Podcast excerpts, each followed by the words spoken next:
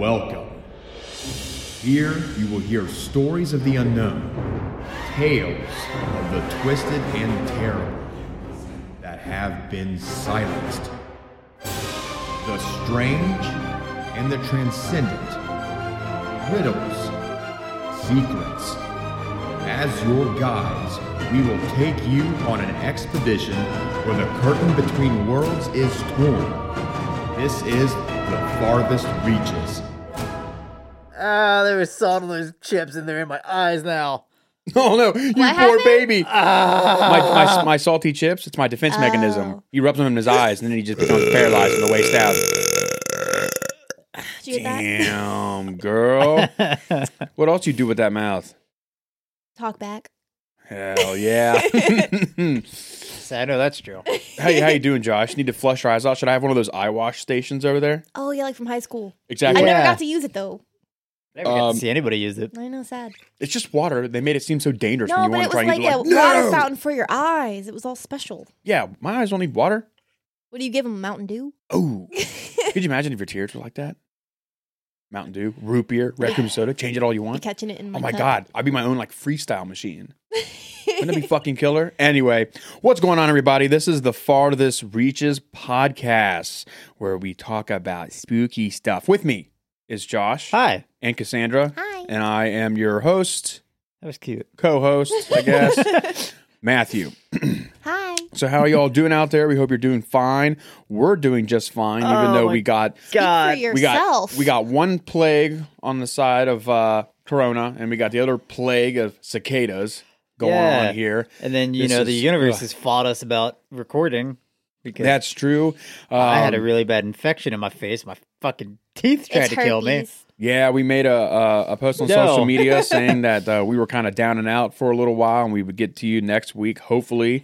And yeah, Josh was suffering some. Uh, I, I come back to you guys with two missing teeth. Yeah, yeah, exactly. He had some oral issues Mm. I had no part of. And I was just sick. I had a sinus infection. Half of my face felt just completely, I don't know, tense. It was fucked up. I didn't Yeah, like so- it at all. so- so, And know, I was they- just perfect. Absolutely nothing wrong with Yeah, me she- ever. My life is perfect. So, you know, you know- the universe just said, fuck you guys. I'm this week." glowing. I'm living my best I life. told her she could have done these episodes. She goes, fuck, I don't work for you. Wait, what? Huh? What happened? Nothing. How you doing? You paid me? Uh, You no, want to pay me? No. I will say, I pay you with love. I want I money. am very excited about our topic today. Oh my god. Okay, so everyone listening to this episode obviously knows what the topic is because they read the title of it and that made them go, huh, and then they decided what if you just call it it. Untitled? Well, I- that's I dumb, could. and that won't get us any views. Yeah, Or Tanner, come on. It's mysterious. It might. Yeah, but if people The want to search for a mystery. specific topic, that topic will never show up. That's fine. They don't. No, need it's to hear not this. fine. I, we want to be rich and famous. but I Um, love this because it just it has everything. it it like, does. It, has got you know your your UFOs, The melting pot You're- of spooky. Yeah. yeah, your UFOs, your cryptids, your fucking like poltergeist activity. You're just disembodied voices, everything. Dead It's cows? just- like, when it comes to high, st- yeah, cattle Dead cows. mutilations. oh, dead cat. I thought you said like dead mouse or something. I was like, yeah, what's you know, he doing dead mouse. here? You know, you Yeah. can have some Yeah, dead bumping mouse, beats. yeah. yeah. Ah, cool. Shit. But dude. yeah, like Sick when it beats. comes to just like high strangeness, comes. this place And this case is the highest on my list. Now, one of the reasons that I'm really interested, uh, well, excited to do this episode is you and I obviously know heavily about it, but she does not. She knows Ooh. some. I know quite a bit. I have watched the Skinwalker show with you. Well, here's the thing.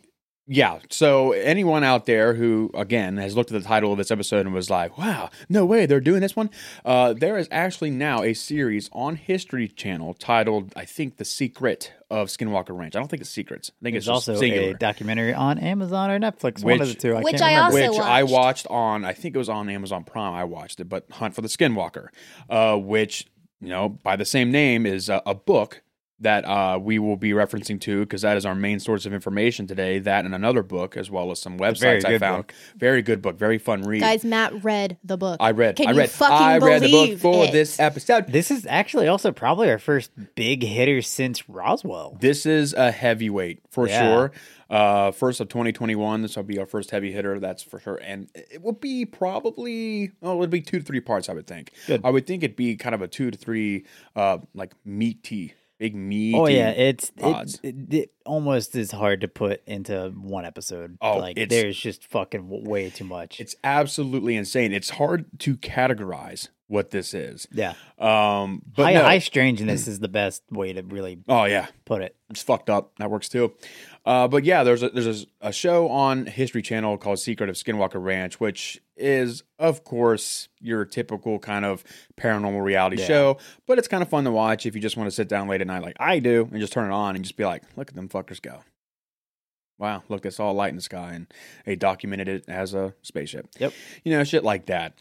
Um, but yeah, so I don't think we've said it yet, have we? But Skinwalker Ranch. Do-do-do-do-do-do. Yeah, cue the little music there. Cassandra, you got that? Hit that mixer board right there. Hit it. That was a turntable. that was not a mix. Oh god, Hey, baby, you have a make lot to learn. So Yeah, it all makes sounds. Look, I have a lot to learn from you, and you have a lot to learn from me. That's why it works. Good, good, good. Uh, so yeah, Yeah. Skinwalker Ranch, like Josh said, is just. I think Hidden this. Valley could never pick that up. Maybe do. That's what I was little- thinking. Like Skinwalker Ranch dressing. Yeah, Dude, that'd be fucking killer. I know. They should make it. What? What? Like made Don't with sigh. made with two percent real Skinwalker. Yeah. Oh, look at you go. I, this is why I married you. Yeah. Pretty genius. Absolutely incredible. Skinwalker Ranch dressing. Yeah. What do you think it would taste like? Ranch with what? What do you think? What do you think Skinwalker tastes like? Like a Uh, raisin. Wet dog, Death. death, a, a death, skin tag. death, and wet dog. A skin. T- uh, God, that was gross. A skin tag. Yeah. Ew, God They're damn. just extra, so people can get them cut off and they can use it. No Blah. one's no one's missing out if they don't have their skin tag. Oh God.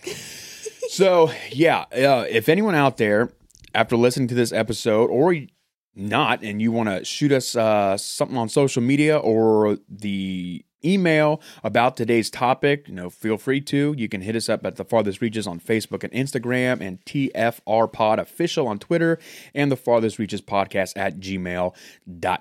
Yeah, Now, and if you're listening to this and you're out in Utah and you've ever like been, because I know it's an actual like private ranch, but if you've been near Skinwalker Ranch, like let us know. Yeah, have you been I near mean, Skinwalker even Ranch? just, I mean, Utah in general, there's always UFO activity out there. oh yeah, like if- it's fucking popping. if you've even had a skinwalker encounter, let us know.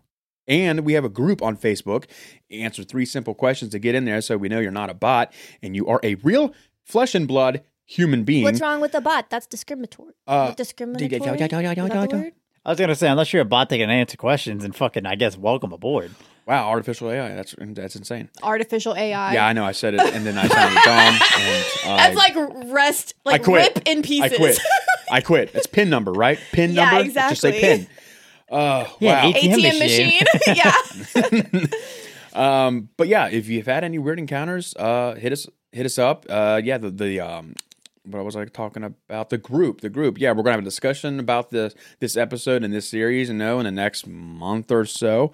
Uh, but yeah, without further ado, I say we get into today's topic because that's what is our job, right? You Yep. guys that- are getting paid for this? Is that English? No, oh, Not every job's pay. I want. I want to get paid. I should say not every job gets paid money, but anyway. What are you getting paid in then? So, uh, God, you know what? the list goes on. So, Skinwalker Ranch. What I'm going to start with today, today's episode, part one here, is mainly going to be the history of the land. And then I'm going to work my way up to Skinwalker Ranch itself. Um, and I will go over a few uh, encounters here and there with some of the paranormal stuff that's happened in the general area, and maybe not necessarily so much of the ranch, but I think I will end uh, with the main points where this story takes place, the main time, the main era that this this takes place, and uh, I might do one or two accounts from that as well. But 'Cause there's a lot. there's a lot, and the majority of what's going to be talked about in Skinwalker Ranch, the majority of what people know about Skinwalker Ranch that want to, what they want to hear, is probably going to take place in part two at least. But part two and part three will be where stuff really starts just It- going It's wild. important to set the groundwork for this because, like I said, that area, I think it's like the Uinta Basin. How how do they say it? The U- Uinta, Yeah, like that area is just fucking ripe with activity. It's essentially a portal of just everything. It's Yeah. a, it's an amalgamation of UFOs, cryptids, paranormal. Like it's just it's yeah, everything. exactly. And it's It's a melting pot. It's a good, yeah, just like Sandra said. Yeah, look at you. I love eating there. it's a, it's good. Um, but no, yeah, exactly that. It's good to know the history of this stuff, so you can kind of almost have some sort of weird appreciation for it. Yep. It's it just helps you better understand it. Simply as that. So um, yeah, located within the Uinta Basin of Utah lies an approximate 512 acre property that is recognized as the most scientifically studied paranormal hotspot in the world, Skinwalker Ranch. Which is, of course, a terrifying moniker that had been bestowed to the property in a combined effort from the natives of that land and the ever so loving internet. Because it really wasn't known about um, or even really given that name till maybe the last decade or two. Yep. Yeah, that's how recent this is. And just to clarify, I know I said 512 acre property. Uh, other articles and podcasts and stuff, even the book Hunt for the Skinwalker says 480 acre property. But typical, well, what it is now is 512. I think what they did is literally just bought and added parcels of land to it. So it technically is 512 acres now. I don't know if at the time of the book and where the majority of the story takes place, it was 480 acres, or if they just disregard a piece of the land because no one uses. I'm not entirely sure. But as it stands right now, it's 512 acres. So before that name, before Skinwalker Ranch was called Skinwalker Ranch, um, the ranch was known as the Sherman Ranch for the uh, Sherman family that lived there from 1994 to 1996. Terry and Gwen Sherman, along with their two children, would occupy the ranch for a dreadful two years that would practically ruin them, both financially and psychologically. Over the last few decades, Skinwalker Ranch would essentially become the centerfold of every issue of Paranormal Playboy you could think of. The ranch has seen its fair share of people over the years, with some even being scientists and government officials, even from the Department of Defense, for example. And both of those had interest in the mysterious activity that was happening on the property. Residents, neighbors, passerbys, along with those aforementioned scientists and government officials, have seen and heard anything you can possibly think of UFOs, portals, strange creatures, mysterious humanoids, cattle mutilations, the movement and disappearances of household objects, ghostly laughter and apparitions, and orbs and telepathy from unknown entities, and even the overbearing sense of fear that no one has ever felt before. Now, the frustrating thing with Skinwalker Ranch, though, is the lack of physical evidence. And I do note that you are That is correct. the very frustrating thing because I mean, a lot of the accounts are secondhand accounts. I mean, you're just Mm-hmm. you pretty much just have to take what's being said like at its word. Yeah, there's no empirical evidence of this, Yeah. unfortunately. There's even later, and I'll get into it. I think probably part three of this. Uh, there is a, an investigative, like research team that comes in, and they've even stated that we have quote unquote evidence, like pictures, for example. But um, you know, if they witness a portal opening up on this ranch and they snap shots of it, once the film was developed and they look at it, it just looks like a star in the background. Yep. You know, it just looks like a normal light. None of it seems to point towards the paranormal, even though it might be right there on you know, Yeah. ca- on camera or um, on you know graphical data, you know, meter readings of sorts, whether it be radiation or whatever it is. Uh, so they can't prove that it is paranormal, even though some stuff apparently has been caught, but no one has seen anything to this day. Yeah, and they have done tests on the property to like test for like uh hallucinogenic properties and plants and stuff like Yeah, that. Like, exactly, they've 'cause- tested the water. They've tested everything just to make sure people aren't just being exposed to some kind of hallucinogenic uh Yeah. like thing that's out there. And Yeah, like um, some people think the dancing plague of 1518, Yep. someone you know ingested some weird hallucinogenic property, and then they all started dancing, and some danced to their death, and it was just unbelievably weird. Uh, obviously, we don't know for sure, but that's sort of the kind of idea they had in their head when they went like this. They decided to see if there was anything that could pose a, th- a threat to, if you will, you know, the human mind. And it- Um, it- but there it's- wasn't. And it's weird that it seemed to start with the Shermans or the Gormans, as they're known in the book. But Yeah. they, uh, because they originally went under the, the pseudonym Gorman, but they originally, they they eventually came out and like actually said their real names, which is why we mentioned the real names. Um, but like the family that owned the property beforehand, they did like when the uh, Shermans bought it, they had like they found like the dead bolts and stuff like that, but the I think it was the brother of the owners said that there was like they didn't experience anything. So Mhm. either they didn't experience anything or they didn't want to talk about it.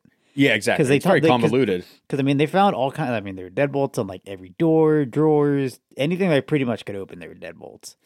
So yeah, this yeah this So place it's just is like it's so weird. it's like paranormal's greatest hits. Uh-huh. It's like a fucking CD. Is what it'll be like. Now that's what I call paranormal activity. Volume 73, Ooh, I'd buy it. including hits such as Doors opening, disappearing items. UFOs. Get out.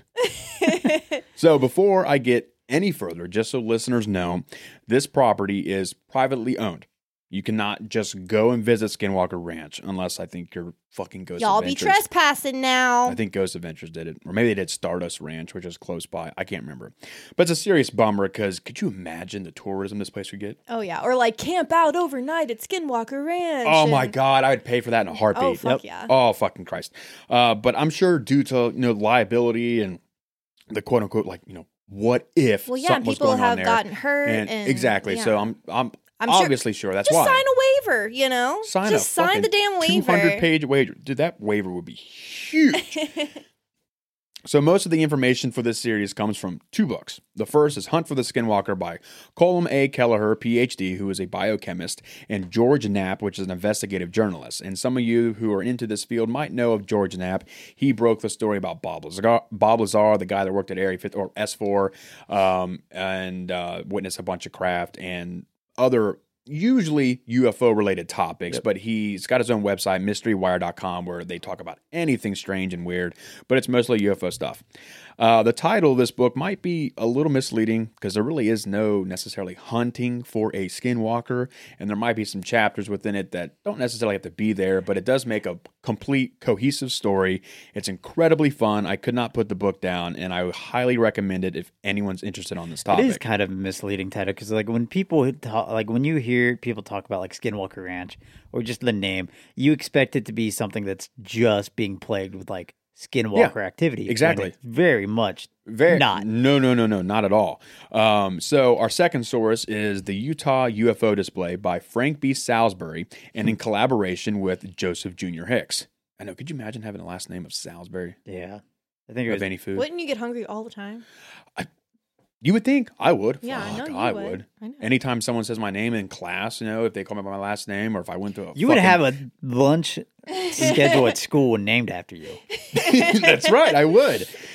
Uh, but yeah, this book was by Frank B. Salisbury and in collaboration with Joseph Jr. Hicks, which Hicks is someone I'll get into a little bit later. But the book examines the UFO data um, in the context of modern science around the Utah. Uh, more so the Uinta uh, Basin, excuse me. In the process, Salisbury and Hicks interview countless Utah witnesses who adamantly believe that they have experienced what is the UFO phenomenon. Uh, you can also visit skinwalkerranch.org, uh, which seems to be a pretty uh, well in depth and researched uh, website. It looks like it's straight from like the 2000s. It's absolutely horrible looking, but they got some uh, interesting uh, information up there. Some things I can only find on that site, so I'm not sure how credible it is because no one Yeah. else seems to know it. Um, You can also visit skinwalker ranch.com and it's of course not d-a-s-h or hyphen it's like Yeah. the actual icon but skinwalker hyphen ranch.com uh, for more history and some random pictures you know like the property. There's even like some weird mysterious metallic rods they find that no one knows what the hell they're for. Um, you know if you need to get a visual of some stuff going on and even some of the uh, investigative team members there whether it be the ones back in the day or the ones that are there currently for the History Channel show, uh, yeah, go check those out. But that's where our sources come from today. Um, and so, with that, I will now really dive into the history of the land and its inhabitants. So, a couple disclaimers at first. I just want to mention that this might be viewed as like a disservice to uh, the Navajos and possibly the Ute Indians, since the subject of skinwalkers is supposed to be forbidden knowledge. that's It's- why a lot of the like people that claim to be like experts of skinwalkers, it's all bullshit. You guys are Ye- bullshit. There's exactly. the like I mean the Navajo Indians, they're very secretive about their legends. And it's well, part of the reason why I believe a lot of their legends come from some kind of root of truth. Yeah, it's not- because they're Most legends are born in some sort of truth. Yeah. I mean, I have all all the respect for you know everybody like that deals with like you know just any of the Native Americans and all that. Just their legends are. I love them so much. Yeah, if anyone out there claims to be an expert on skinwalkers, it is simply a lie. Because to the Navajos and the Utes, where the majority of skinwalker legend is proposed, even though there are other tribes, maybe like the Comanche or the um, the Paiutes, um, but they don't openly talk about the stuff even amongst themselves. They don't they don't like to do it at all because they believe you know if you do talk about it if one is near and one can you know overhear you Yep. then you're you could possibly be a victim of the skinwalker. So they're like we don't even we don't even do it. That's why we need our great whistleblowers colin a. Kelleher and george knapp. Well, that reminds me of the Ghost Adventures episode because when they were going out there to try and like find these skinwalkers, the guy talking to him that's from that area was like, "You wouldn't, you wouldn't be going out there if you do believe in them." And Zak's like, "Oh, I do believe in them." He's like, "No, you don't." Because if you actually That's believe, that's he literally told him. He's like, "You don't actually believe in this stuff because why are you going out there? Because if you Oh, yeah, I believed in it, you they- would not be going out there." that's a great fucking He was like, "No, I totally do," and the guy's like, "Shut up." Oh yeah, you like there's all kinds of like beliefs, like whistling at night. Like they like you know they Mhm. don't do it because they believe that it Yeah. it, like attracts the Right. skinwalkers. Yeah, like if you really did believe that, why are you gonna go put yourself in jeopardy and you know fuck with something that Yeah. that's scary? I mean, we all we all know Zak Bagans is a joke anyway. So yeah, but he's he's my joke.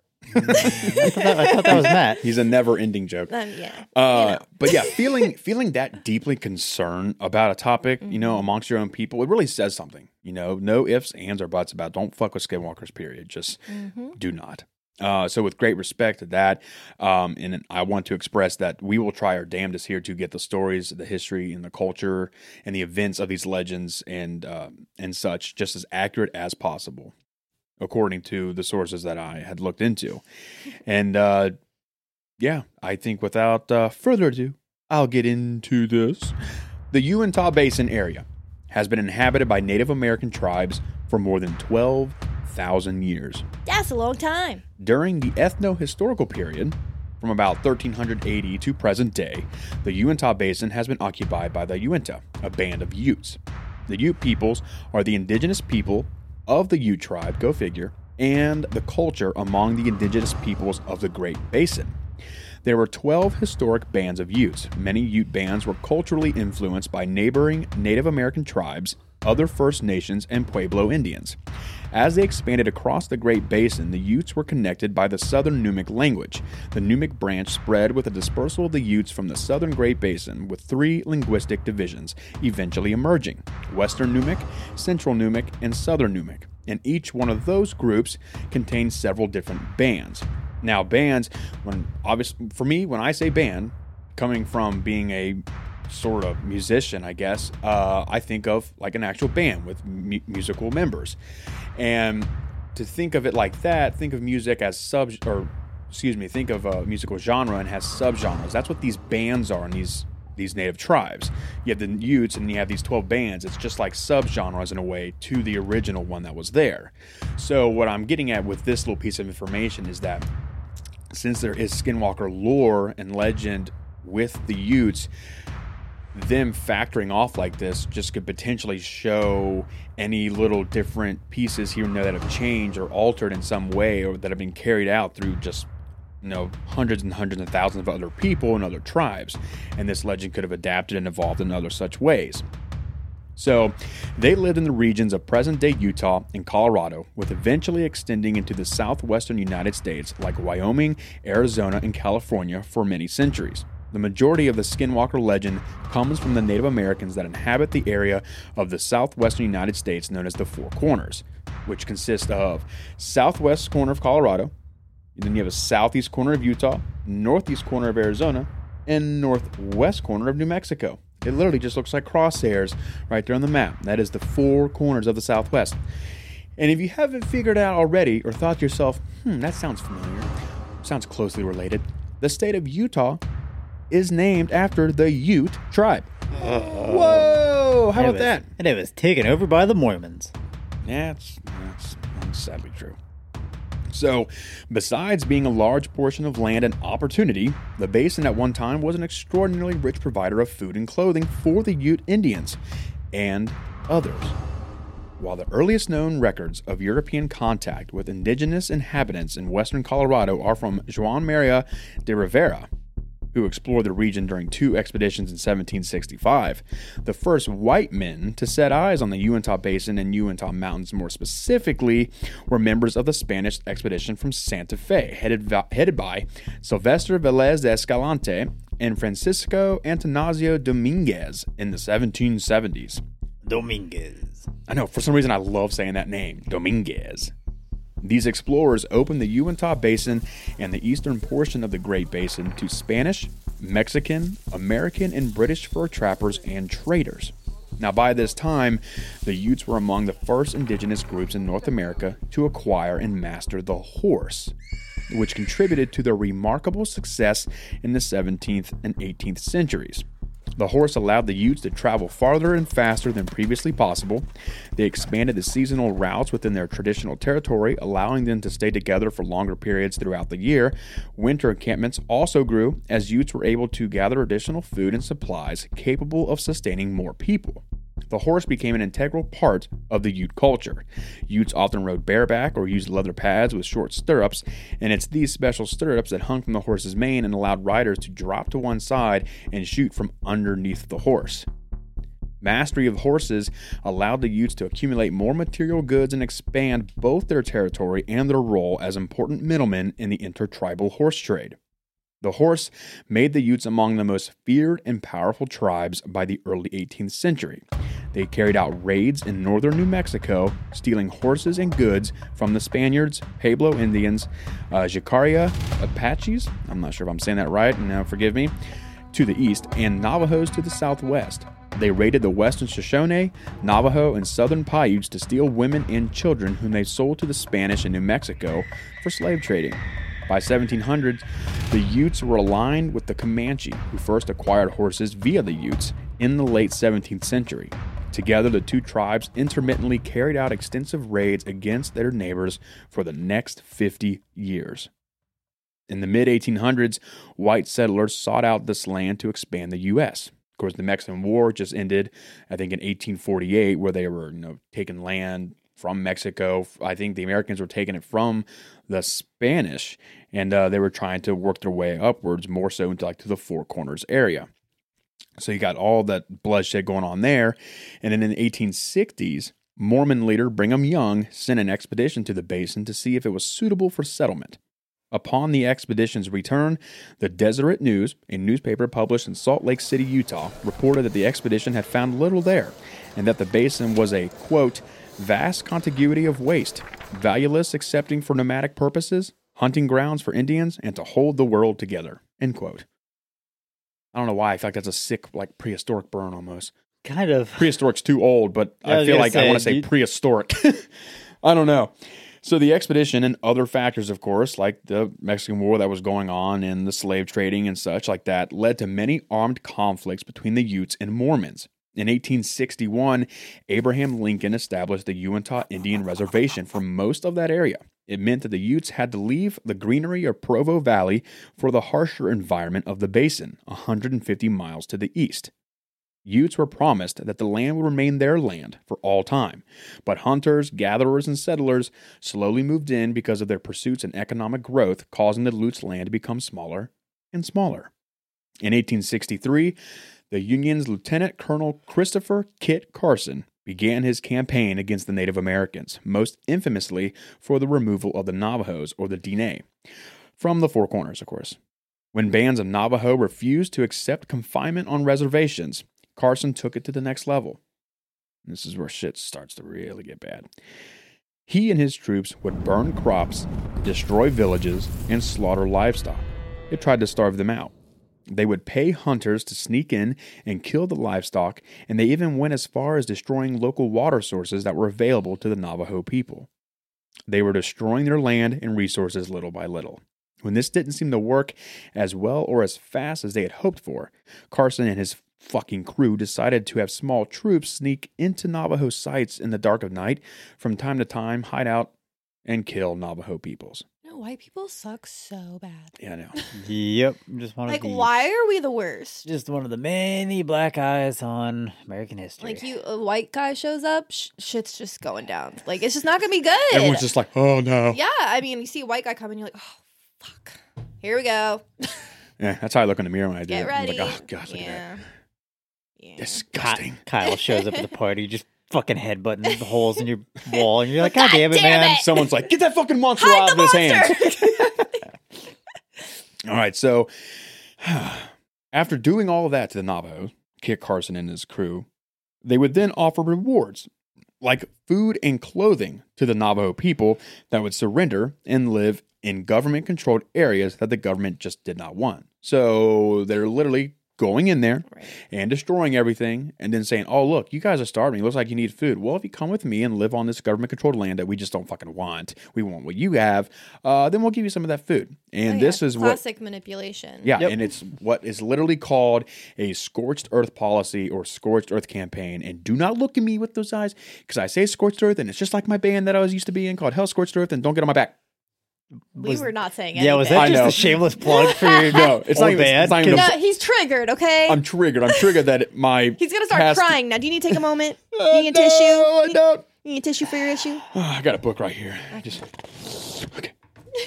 like he's reliving his glory days. They're over. Now he's in his midlife crisis. So Oh, Oh, so in 1864, now the Navajo surrendered, and Kit Carson took some 8,000 Navajo and marched them across to New Mexico, over 300 miles from their homes. This is what was called the Long Walk. Many Navajo, yeah, it's pretty self-explanatory. Many Navajo would die and or try to break free and make a run for the mountains, few succeeding.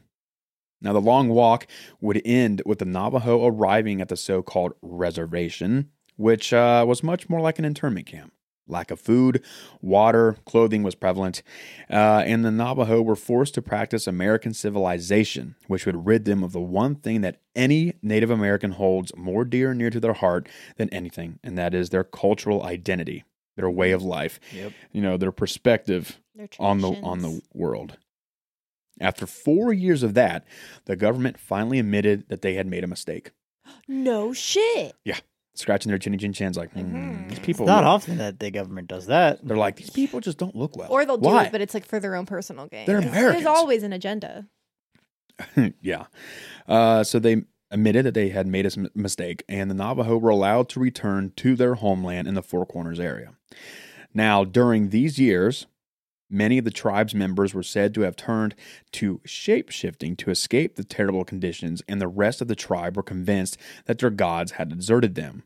So, let's take a second and look at this as in a, like a kind of a cause and effect way. The cause, you know, you have the betrayal of neighboring Native Indians, you have slave trading, you have the destruction of your home, your resources, your life, basically. You have uh, conversion of cultures that obviously you don't want, and of course you have murder. And what sprung of this later, especially for you know folklore and legend, the Skinwalker. So it is said that the Navajo put a curse on the Utes in retribution for many perceived transgressions. It is also said that perhaps other tribes in surrounding areas have received the same kind of treatment as well. And who knows how to bestow some curses? The Navajo do. The Navajo medicine men, to be exact, which actually for the Navajo was medicine men or medicine women.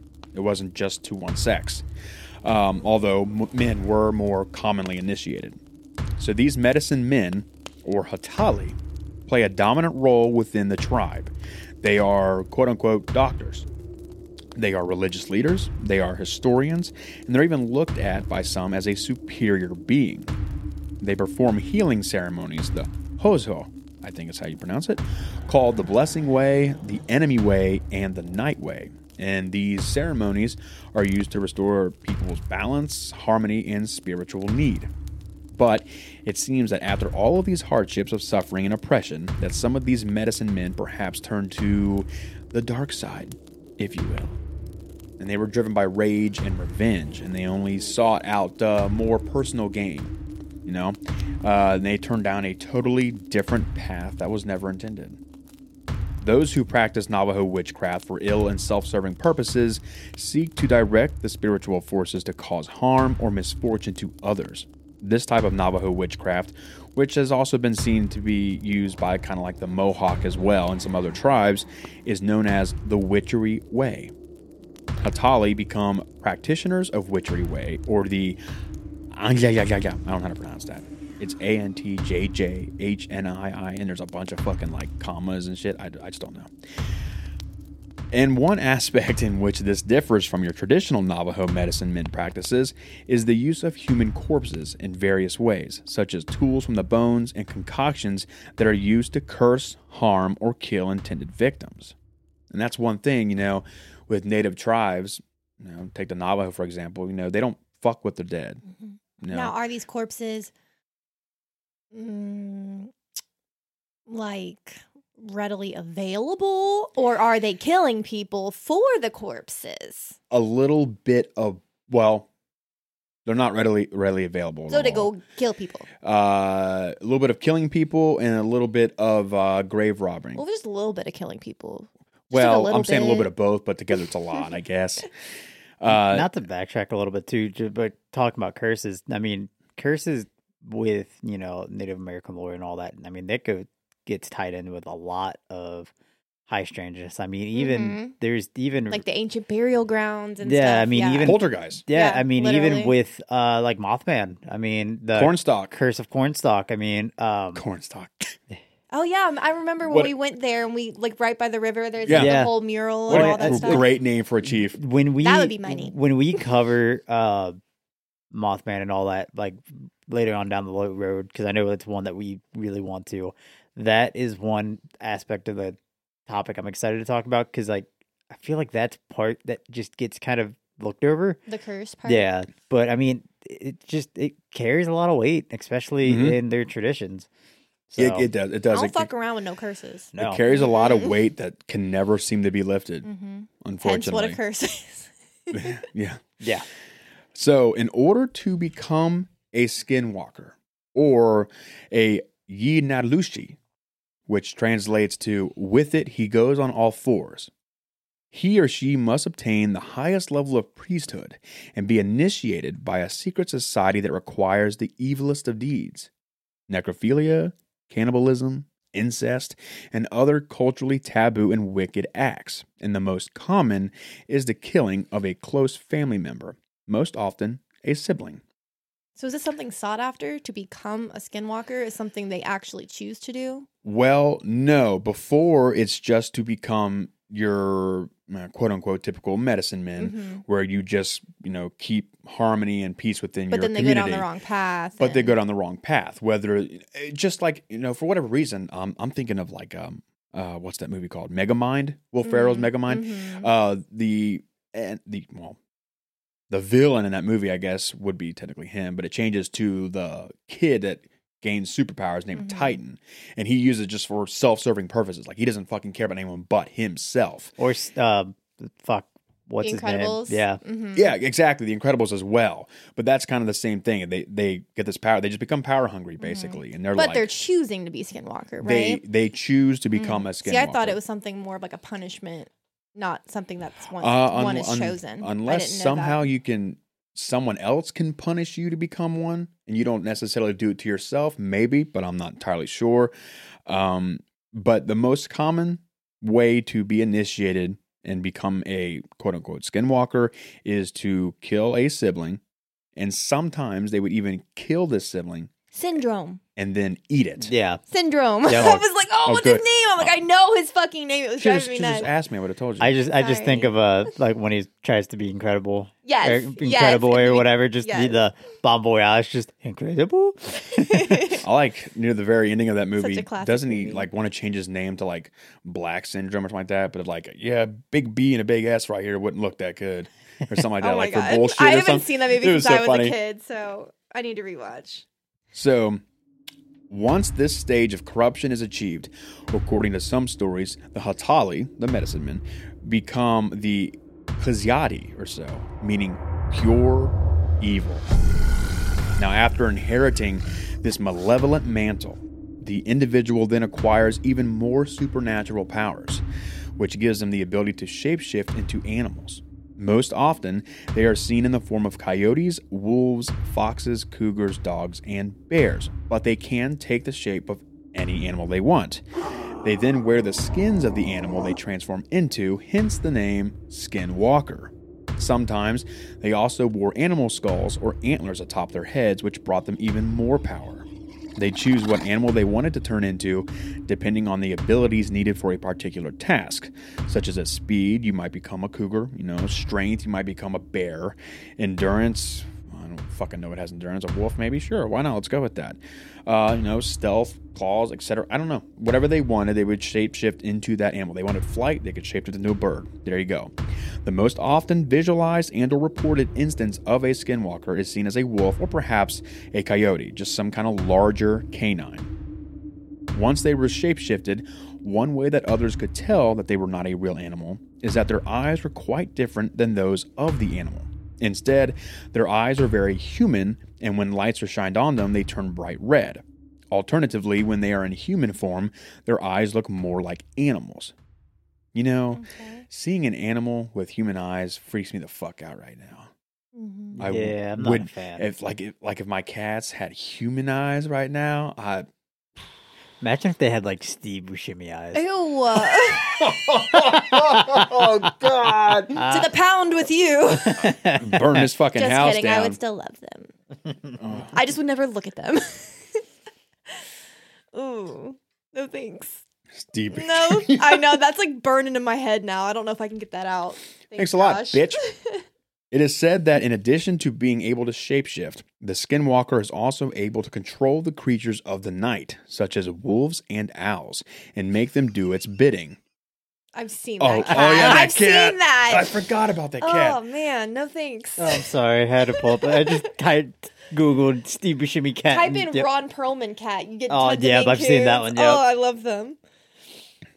Some can call up the spirits of the dead and reanimate the corpses to attack their enemies. Because of this, the Indians rarely ventured out alone. I don't That blame just- them. I don't either. That just shows another like desecration towards the dead, you mm-hmm. know? The skinwalkers are also able to take possession of the bodies of human victims if a person locks eyes with them. After taking control, the witch can make its victims do and say things they would not otherwise. Skinwalkers also have other powers, including reading others' minds, controlling their thoughts and behavior, and causing disease and illness, or even death. Skinwalkers would use something called corpse powder, which is derived from the remains of a dead human body, which again is something else that goes against Navajo culture, and it's used to produce sickness on their victims. It's usually seen as grounded up bones, usually of infants. Uh, twin infants are said to be the greatest source. Twin fins. Exactly. Twin fins are said to be the greatest source for corpse powder. And the skinwalkers would either secretly feed it to their victims, like, you know, crushed up in a pill, for example, kind of deal, or blow it in their face. Some say they even blow it in through the cracks and holes of people's houses while the people Dude, this sleep. is like a problem. I know. Like, excuse me, the audacity. You're gonna throw a fucking dead holler in my face? I'm sorry. and, and, and it was said to have violently made you ill. and I would imagine. die. That's beyond Yep. fucked up. It's- like says- if you w- didn't seek help through mostly medicine men from other tribes, you were Could pretty you much imagine? fucked. You like just sleeping, all of a sudden this creepy fuck outside your house is like, No, like you know what, blowing what that sounds dead like to me? people. It's just like a fucking crack deal because they always give you the No first one for free to get you hooked on it. So this guy just runs around How, your how do you know so much about crack, Matt? I can also probably tell you that that's probably not true. But he goes around. What do you mean? The- mm, I don't know. Maybe a little bit to get you hooked on it, Maybe. and then come I don't back. know. But that's what they do. They just walk around your house when you're not aware, and they just fucking blow cocaine through your house, crack, whatever, and they just get you hooked. I'm gonna that way. walking around the house and blowing like the smell of chicken wings around, and he, he's gonna lose his damn Oh. mind. Because all, 'cause all I know, I, I'm just going off the, the basis that you know Dare throughout school always told me that people were going to be offering me drugs all There the was- fucking there time. No one has And ever yeah, offered me a drug never. yet. What Always the fuck, people? fucking- Oh wait, you're People are telling me just that too stingy hey, now. you're telling me that Dare is not highly successful? Like when fucking mm, people, no. like when people fucking would be like, "Yeah, check your kids' No shit. Halloween candy because they could put the you know." Someone's gonna put their edibles in yeah, your fucking so did- kids' yeah, candy fuck bag. that. Like, no, they're not. Sure, they paid for that. They're not gonna Yeah. give it away. Dude, it's fucking stupid. I know. Like That we is grew really up stupid. with believing some shit was gonna be bad, like like quicksand. Yeah. I've yet to encounter quicksand. I thought that was gonna be a big problem. Yeah, I thought that. Yeah, I thought Being that on was gonna be a fire, big deal. I, I thought for sure I'd have to stop, drop, and roll at least once so far. Nothing. I thought volcanoes I were thought gonna be a adulthood was gonna be really exciting. Volcanoes? Is that what you Yeah. Yes, right. None of those around here. I'm glad you guys have taken this so deeply into consideration. I'm, I'm glad. saying, I'm glad why you is look our out. life so goddamn boring? Uh, I don't know. Dare needs to stand for something. What does Dare even stand for? I don't even fucking remember what it stands for. It needs to stand for something else. I don't know. Uh, To be fair, my schools never did dare, and by the time I went to a school that had dare, like they had, I was too old to. yeah, when in you those came to our programs. school, you just missed it. I bet Probably. you probably. just missed Drug it. abuse resistance education. Ha, no, let's not do that. Let's say let's do dragons are, Are really, really evil, elegant, mm, exquisite. exquisite. Dragons Exquisite. are really exquisite. Yeah, or it can be like dragons are really extreme, donuts are really edible. edible. yeah, cool. cool. Come on, Josh. The fuck, dude. I don't know. I'm just thinking about the what was it, McGruff, the, the crime dog or whatever. Didn't Dare have like Crickets, a mascot? I have no idea. Yeah. Yeah. I oh God, I think so. See, I went to a school where they told us to do drugs, so I don't know what level y'all are on, but I I don't know. uh, my school was like drugs are awesome, do them. Oh no, the, the, the Dare's mascot was a fucking lion. I don't know what the fuck I'm Well, thinking that's of. lame. It is lame. Why What's is the that lion lame? gonna do? Darren the lion. Darren, Yep. of course. Darren dares you. God, oh. white people. oh my God. What a horrible time. What an absolutely horrible failure of a time. yeah. So, like Josh had said, yes, the corpse powder is bad. Who would have thought? this exposes the victims to death eventually. Um, it, exposes you to death. yeah, well, no. I it- mean, it's- it's- being born it's a- exposes you to death. Well, it's kind of a, it's kind of a play on the words because you're exposed to like literal Yes, death if the powder is from bones, uh, but it effectively contaminates them physically, mentally, or perhaps even both. That's a and stretch. the powder causes mm-hmm. the tongue to turn black and to begin swelling. That is then followed by convulsions, paralysis, and the eventual death of the victim.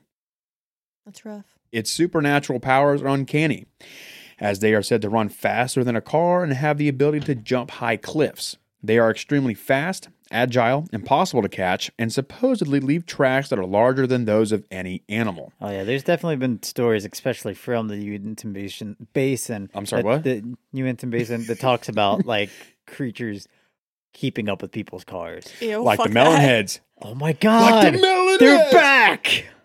Huh. So, uh, yeah, when they have been seen, they have been described as not quite human and not fully animal, kind of a mixture of both.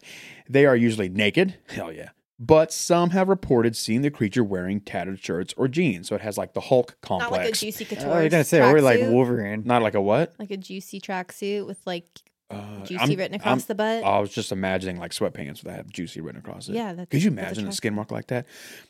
It'd Wouldn't, that, be, wouldn't that be fly. fucking It'd Be fly as fuck. Yeah. Im- mm, imagine uh, uh, uh, like Teen Wolf, like the original Teen Wolf with what's his fucking face, Matthew Michael J. Broderick, Fox? Michael J. Fox. Matthew Broderick. I'm sorry, I get What for the some reason I fuck? get those two names mixed up all the fucking time. His name's Matthew, so he only has one See? space for a Matthew at a time. yeah, and I so- think of Broderick as in Chris Broderick, one of the ex guitarists that were in Megadeth because he's good. Okay. what? exactly. You guys aren't keen in the cool heavy We're not metal keen, world. Josh. I just wh- wh- how did we get from Michael J. Fox to Megadeth? Man, I want to no, no. be keen. I'm on an M rant, apparently. Fuck. M's my favorite letter. That's conceited. Fuck you. Hey, that didn't start with an M. You didn't hear the M. Mm, silent. it's a silent, silent M. He's gonna start everywhere with mm. mm Cassandra. Mm, can Yeah. you get me Oh, some food? fucking start talking like fucking Andrew Gold. Apparently, goddamn. So, those who have talked of their encounters with these evil beings describe a number of ways to know if a skinwalker is near. They make sounds around homes, such as knocking on windows, banging on walls, and scraping noises on the roof. All noises I don't want to hear at night. No, fuck that. Yeah, it could have said anything. It could have said trees rustling, cars driving by, skinwalker. No You know, they're matter like, what. They're like, I'm over here. That's that, Yeah. that's how you know that they're there. Your around. local skinwalker's around. They have like one of those cop radar things in your car, but it's in your house. It's for Skinwalker. It's like starts going off, Ew. Oh I- no, no, That's- That's, no. that's terrifying, actually. like some radar. Uh, what, what is that? Like a CB radio? Yeah, CB radio, and have like a, oh yeah. but have it like paranormal wise for all the spooky shit. Mm. That would be cool. okay. So, on some occasions, they have been uh, spied peering through windows. So they're, peep- they're peeping toms. Creepy. More often, they appear in front of vehicles in hopes of causing a serious accident. People attribute the existence of skinwalkers to unknown animal tracks that are found outside their homes, dead animal skins found on their property where usually no blood, bones, or in this case, no tracks are found, and the mimicking of voices, cries, and whistles, especially children's voices. Oh God. Yeah, they're heard when no one else is around. Because, of course, what is more innocent yet terrifying than hearing like a disembodied children's voice? Nope. No thanks. I'll pass. The skinwalker kills out of greed, anger, envy, spite, or revenge. These witches live on their unexpired lives of the victims, and they must continually kill or perish themselves. Skinwalkers can be defeated, though. A successful killing generally requires the assistance of a powerful shaman who knows spells and rituals that can turn the skinwalker's evil back upon itself. Another alternative is to shoot the creature with bullets that have been dipped into white ash. However, this shot must hit the witch in the neck or the head. And last but not least, if you track down a skinwalker and learn of their true identity, then you must pronounce their name in full. And once this has taken place, the skinwalker will become sick and or die for the wrongful doings that they have inflicted against their victims. So it's like Rumpelstiltskin. It is a little bit like Rumpelstiltskin, except uh, in this case, Didn't he have to like say his name? yeah. I, I God damn it, I can't remember the fucking the difference between the two. But there is one. I know there's a DC character called Mister Mis- Mixelplix or something like that, and it's uh, kind of the same way. He had like to make like to defeat him, he has to like say his name backwards or some shit. It was fucking stupid. That sounds easy. Do it. Well, hold on now. What, what, say your name backwards. We want to defeat you. Well, we actually. My yeah. whole name Yes. or just my first name? My first name's Weetam. We've already gone over this. I know exactly. That's why it's so easy. no, to defeat the Skinwalker, you have to say the alphabet backwards Oh shit. in ten I seconds. can't do that So What? in ten seconds. Z Y X W V U. Are you keeping track, Josh, of No. the time? Uh, Man, I can't. I can't fucking do the ABCs without saying it, so I'd fuck up anyway. Whatever. Fuck this.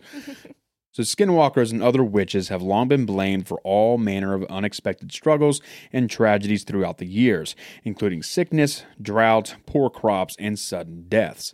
Even smaller or individual problems, such as windstorms during dances or alienation of affection by mates, the death of livestock, and reversal of fortune, were often believed to be the work of a witch.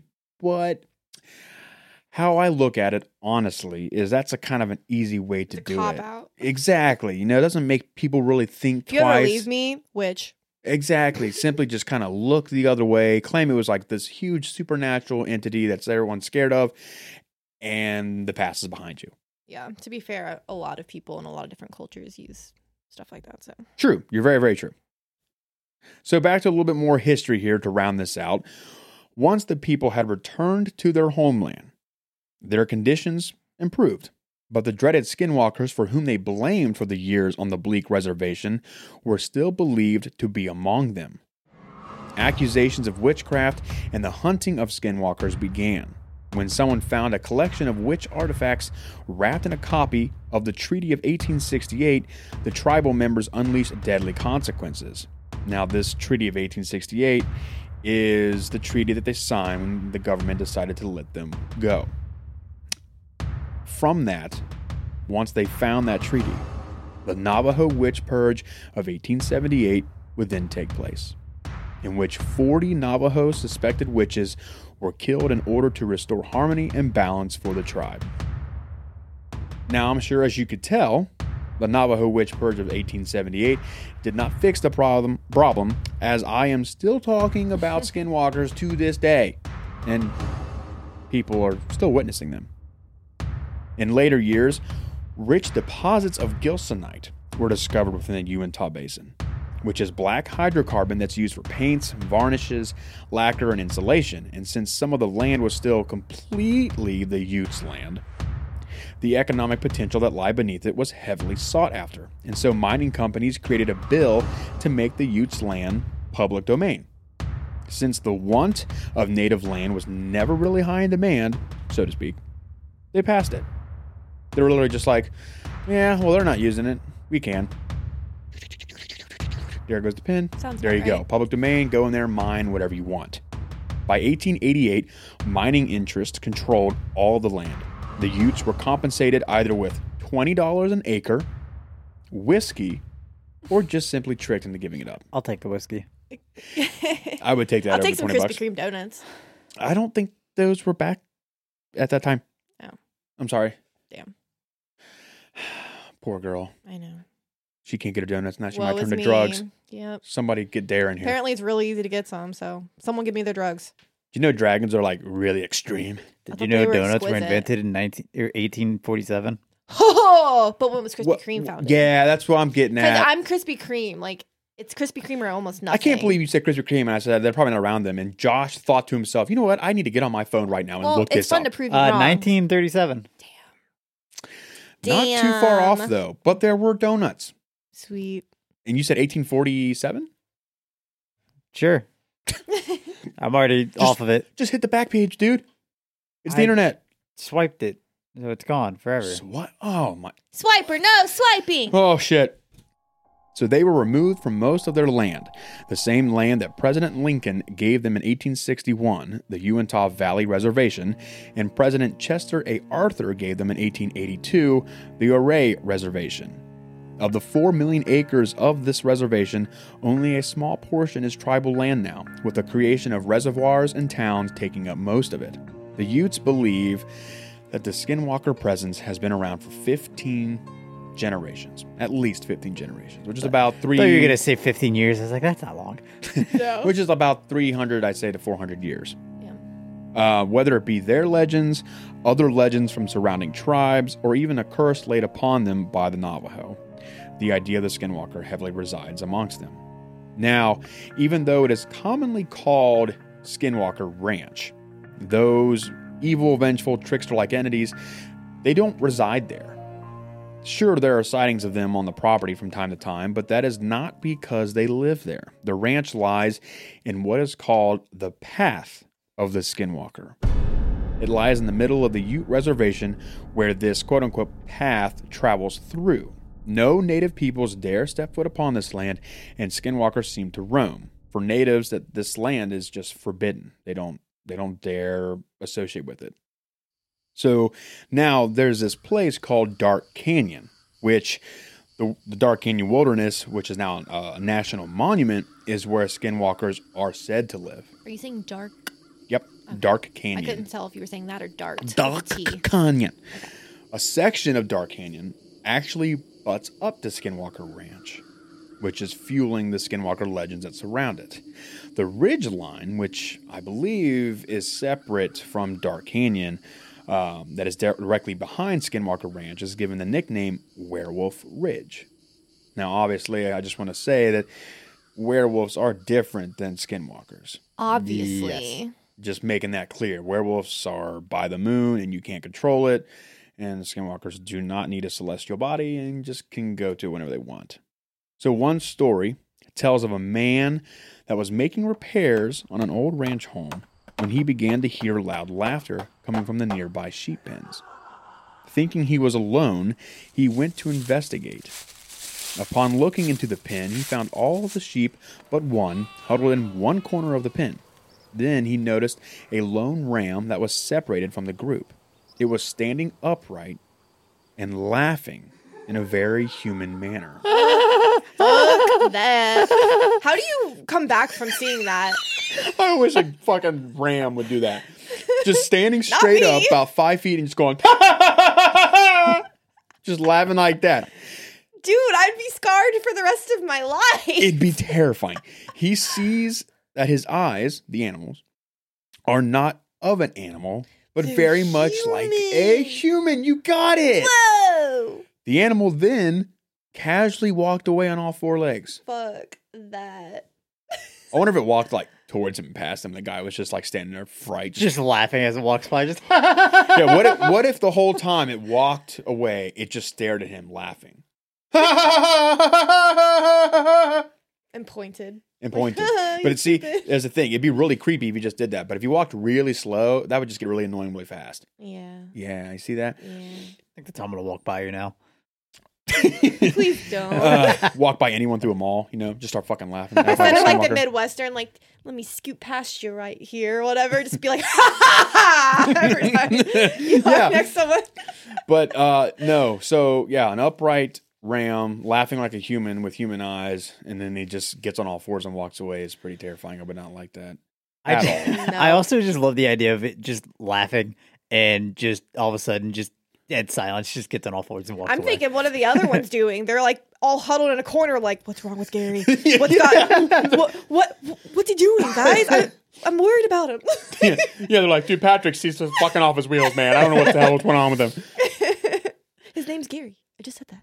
Yeah, well, Okay, I, you I- dumb fuck. I- God I damn. know, I know, but I like Patrick. Carry on the story. You can't just change people's names Yeah, because you no. don't like it. Sure His I name can. is Gary. Sure, I can. People do it all the time. No, that's rude. Fine, I'm gonna start calling you Keith.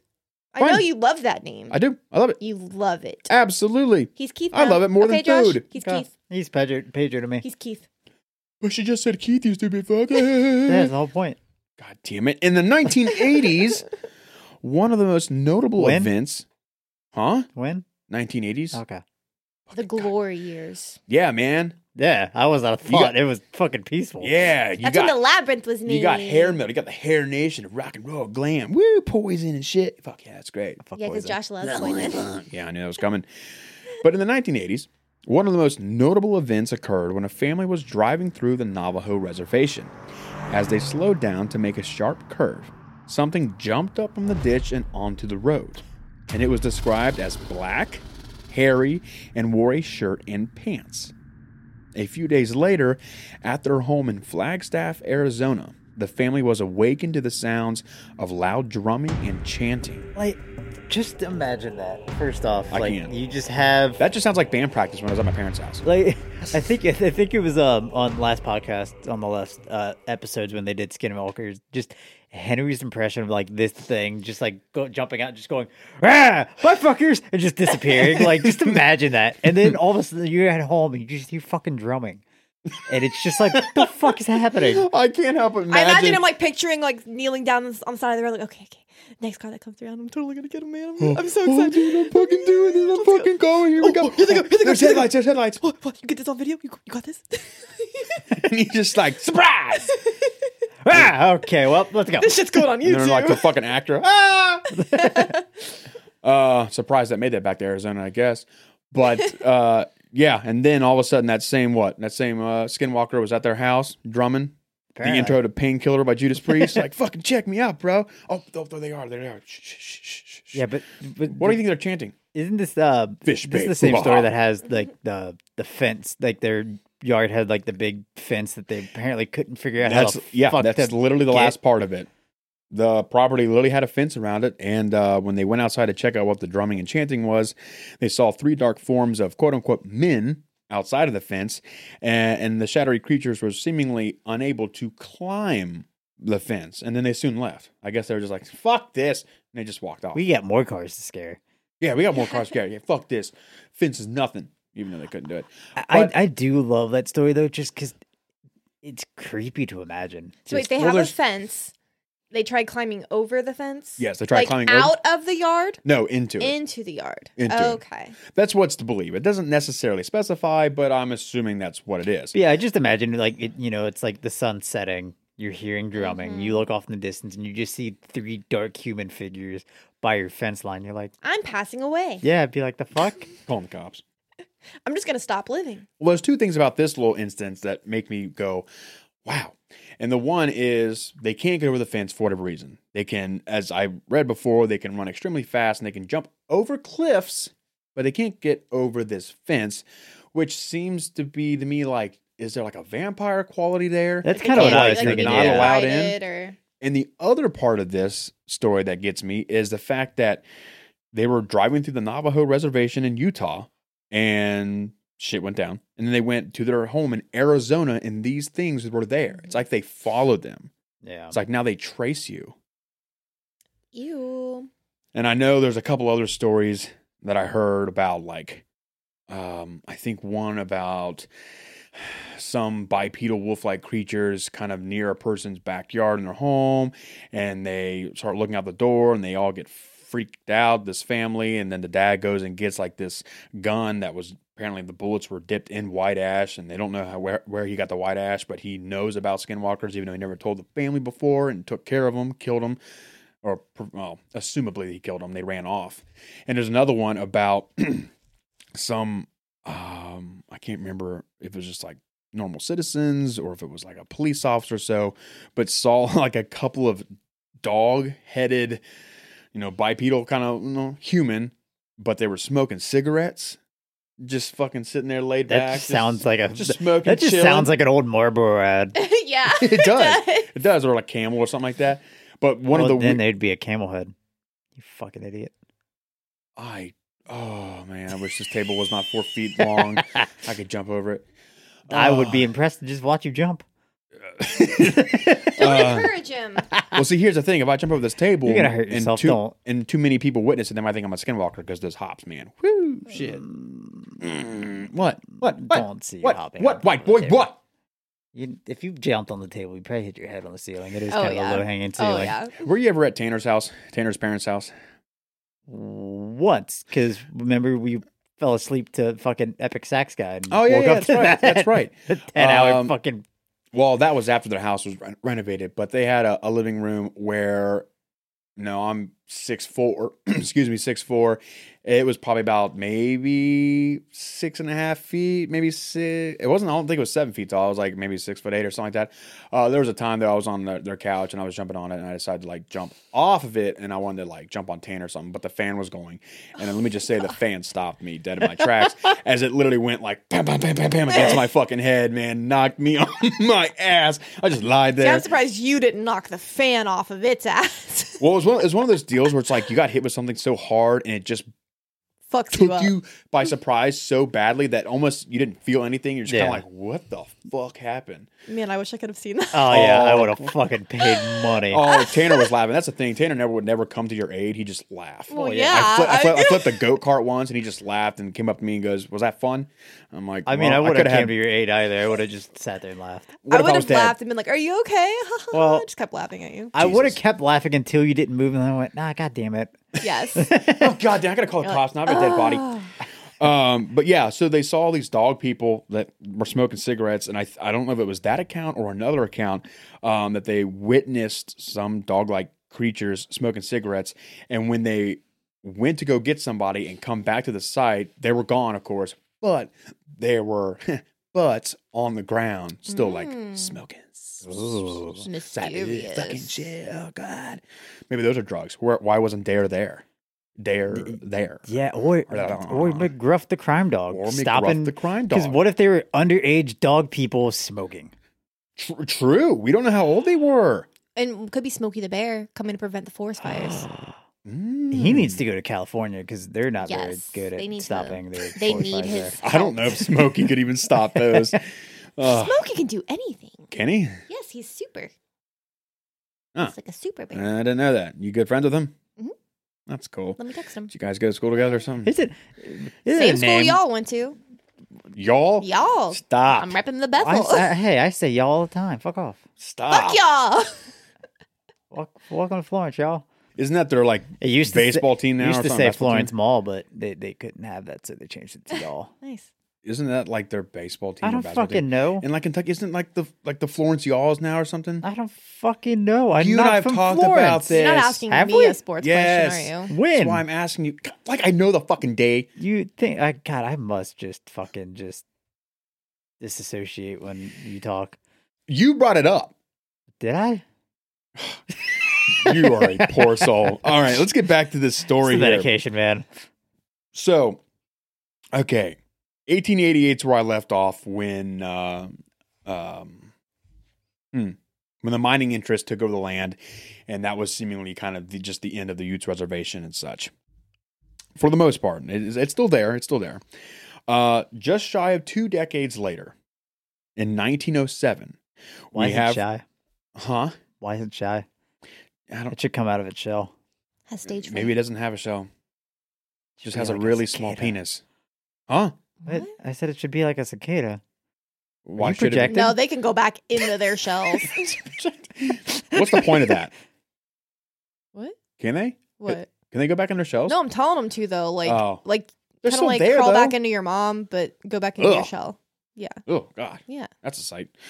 So just shy of two decades later, in 1907, we have a record, our first record of ownership of the Skinwalker Ranch, specifically from a Monk Chavanagh. Yes, that's the name.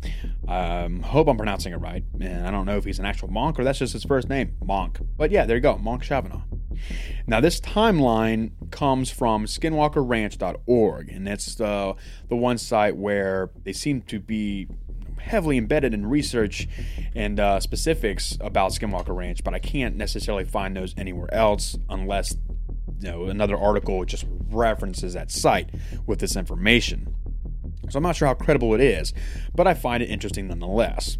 So in 1907, we have Monk Chavanagh, who owned the place, bought the place. He didn't last too long. 1914 came around, and he sold it to Henry Litzter.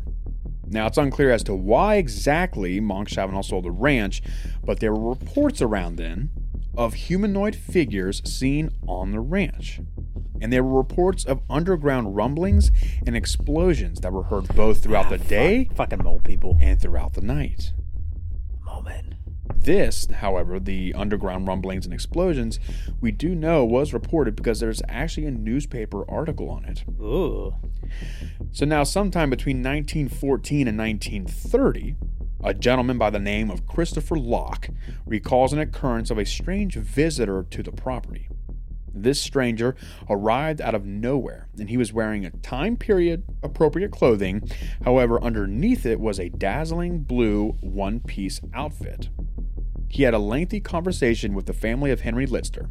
He then walked off and disappeared, but not before allegedly telling the Lister family where not to dig on the property.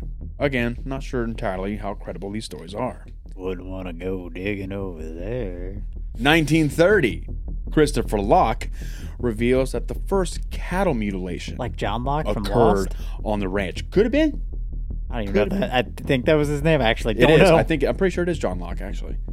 So 1934, Kenneth and Edith Myers lease a three-room house on the ranch from Henry Litzter. Now, I want to mention this because, especially in the book Hunt for the Skinwalker, it says that Kenneth and Edith Myers bought the ranch in 1950 or the 1950s sometime, uh, which is true, but they did lease a three room house in 1934, just showing that they had been on the property for a lot longer than previously thought. And I think it's a good point uh, now to mention that the ranch has three homesteads. So when it says a three room house, I'm not exactly sure which homestead it is, but it should be one of those three homesteads. So multiple people had lived on that ranch before at one time. And it's also good to note that it seems that each one of those individual sh- uh, homesteads have its own like paranormal occurrences. Like this one always has like the apparitions and the orbs or so, and this one always has the creature, you know, uh, figures that are roaming about and whatnot, or the cattle mutilations happen around this one. It's very odd. So 1945 rolls around, and Henry Litzer sells his land to Benton Locke, which is believed to be uh, the aforementioned Christopher Locke's grandson. Benton moves into the western portion of the ranch. Now, the 1950s and the 1960s come around, and this is where a big, big thing ensues.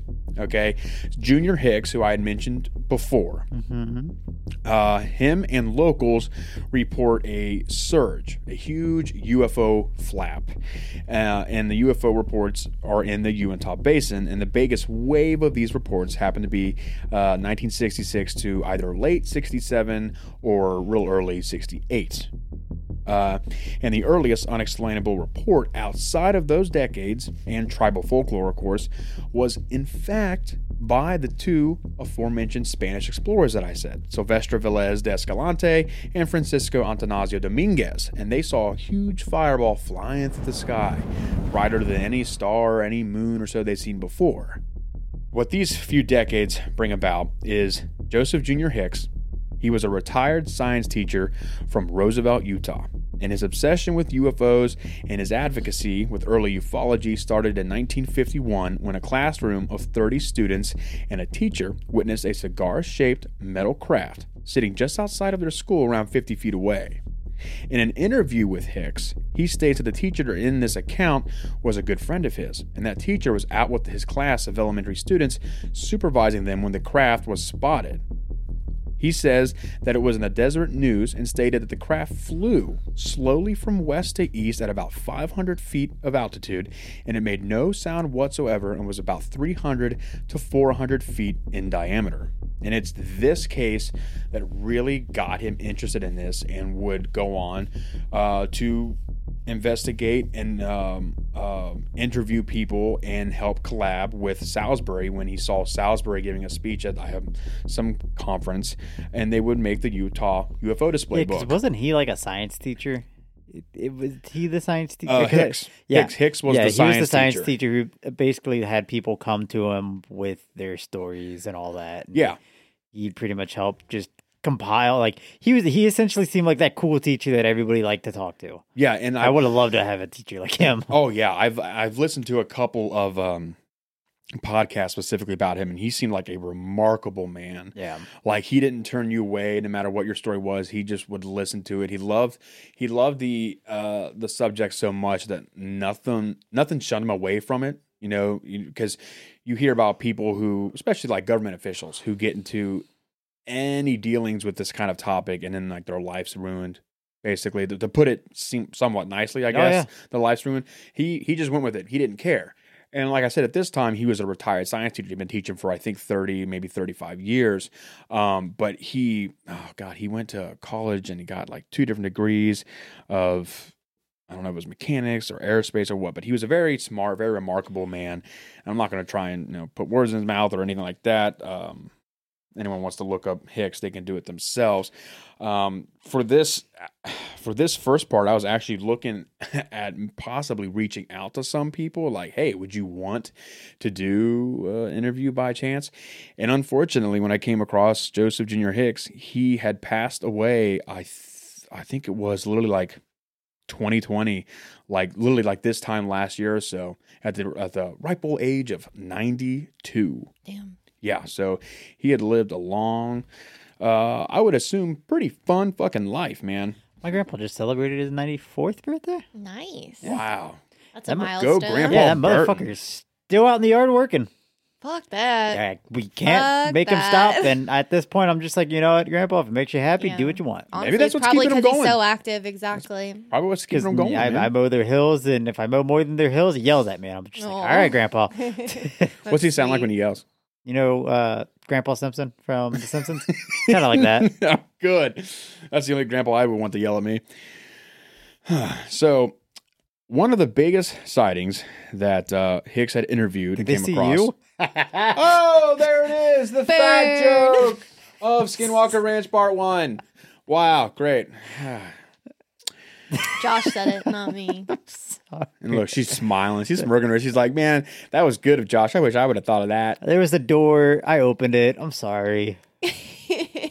I kicked it open. I'm sorry. I love you, Matt. So one of the biggest sightings was from Donna Massey. She was winding down for the night when she noticed a strange red light in the sky out towards the west. Then it started moving towards her. It's one of them 5G towers. Oh, Oh, shit. no. Whoa. It erected overnight. They're coming for me. As it approached, she realized it was a craft and it was round and it was huge. It was as big as a house. That's not a 5G tower. The craft kept approaching, and at one point, Donna noticed a red horizontal beam that was shooting out from the craft. I would not like that. The beam would change colors. Ooh, pee. The craft. I would not like that. I mean, if it starts changing colors on me, I just, I just, I just imagine you just outside, like you see a UFO, you see a light, you're like, oh my god, then ooh. It's so easy. It's if it so turns fucking pink, easy. I'm gonna be like, "Ooh, yeah, I want, I'm gonna be You're right the- back, you're the man. I'm gonna go check no. this out." I feel like you're I'm the, like shiny. I feel like you're the epitome of like that long running joke of like say someone on a, on a treadmill with a donut in front of them and they're just going for it. oh, 100. percent I mean, that would lure them in. also, I would also do that. Also I'll do that. put a put a donut in front of me and I'll run after it. yeah, if you want her to come hither, find anything pink and just kind of wave it in the air and she's just be like, ooh, that's her call. Ooh, and then she runs at you. or sparkly, or shiny, or cat like. God. Jesus I'm are- a simple woman. yeah, look what you married. I know, right? Stop. Side note: When t- making fun of the noises I make, I got the shit scared out of me by Roni running after me one day, and apparently, when I'm scared, I just make what like a weird sound I don't where it even was like, remember the noise. Yeah, exactly. I don't remember the noise that she made. I didn't scream. I went when like, someone, "Whoa!" when yeah, when someone is scared, I mean, they go like ah or ah or something like that. She was like ha ha. she like sung like an, a male opera singer. Like I was like, the fuck is going on with you you? singing I got the Powerwolf? shit scared out of me, and I just I oh, don't did you see their new single, Yeah. The Beast of Gévaudan? Yeah, I was like, cool. We did an episode on that. Wee wee. it's really good. Is it really good? I haven't listened to it yet. I'm stupid. I haven't listened to it yet. He says it different than we do, and I trust his pronunciation. I'm like, God damn it. Uh, I don't know. Some uh, people say weird things. That's what I got. So, so the craft finally came to rest on top of a hill. Right as it landed, the local Mormon bishop, Garth Batty, showed up and watched it with her. They watched it together. And they decided, let's approach it ourselves. Let's go up there, Donna. And as they did, the craft took off vertically so fast that it seemed to just disappear. It was just like, oh, no, no, no, no, no. I'd be like, oh, the light show's gone. Well, see, this brings me to an interesting point here. This type of activity will go on throughout this entire series. And it seems that this activity wants to be noticed. Just It- taunting them. It, it wants, exactly. It wants you to see them, it wants you to acknowledge that they're there. But if you do anything to approach it, to capture it on no of on film or whatever, it's just like no, It's just a not freezer. happening. It's like you can see It's me. gonna very tease you all day long, Yeah, and then it's- it's, like, oh, you want some action? No. It's like Gotta you stay can see me and only you can see me. It's a personal experience Yeah. somewhat. So another account comes from Richard Fawcett and Moreland Buchanan, who were hunting at Pelican Lake on the evening of November 14th, 1968, when they witnessed something that they thought at first was simply a weather balloon. I think it was a lake of just pelicans, Maybe. like no water, just pelicans. yeah, no water at fucking all. You think they were hunting pelicans? Do you hunt pelicans? they probably live there. And You probably shouldn't hunt a pelican. Look, I could kick your ass. Aren't those the ones that like are able to like push their spine out like through their mouths or some shit? I think so. yeah, Yeah, I think Yeah, so too. Ain't that a, a cool effect? Like why? What? Fuck if I know. I'm not a pelican. Ask them. All right, I'll go interview one for the podcast. For the podcast. Please do it. Now out Please to do. Josh in the field. Yeah. I'm just running, getting chased by pelicans. Ah! We s- okay. We see you're busy over there, Burton. We'll uh, let you go. We'll come back to you later. So yeah, Richard and Moreland were hunting at Pelican Lake on the evening of November 14th, 1968, when they witnessed something that they thought at first was simply a weather balloon.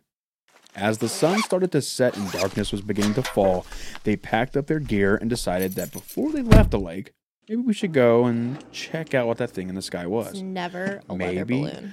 It never It's never seems to ever it's be a weather balloon. Never a weather balloon. But at least give it to them at this point. At least they thought logically, I Mm. guess. You know, skeptically. No, it's 1968. Look, it's an alien. It's yeah, it's 1968. It's a little over 20 years after Roswell, where the infamous "it's a weather balloon" came about. Really, Mhm. uh, so they're like, hmm, just for shits and giggles, let's see what this is. So it did look like a weather balloon, It looked like a weather balloon with a string coming down from it and gently just swaying back and forth. But upon further examine, examination, excuse me, as they got closer to the object, they noticed that it wasn't string at all. It was a tunnel Ew. about three feet in diameter, coming down from the UFO to the ground, sucking up what You're saying it looked, was like a vacuum or something? sucking up what looked to be gray matter. Ew. Which gray like matter our is like, brains. is like brains, but I'm going to assume it's not. They don't mean brains. I'm not sure yeah, what they I'm mean. by- sure they mean just like gray sludge or something. Yeah, exactly. Uh, the object was round, it was glowing, and then after a few minutes of watching it just suck, it disappeared. It just seemed to disappear. And I'm so confused to myself when they say it just seemed to disappear. Yeah, like where'd the hose thing Like, go? I would imagine if I was seeing something like this happen, my eyes would probably be just absolutely fixated on it.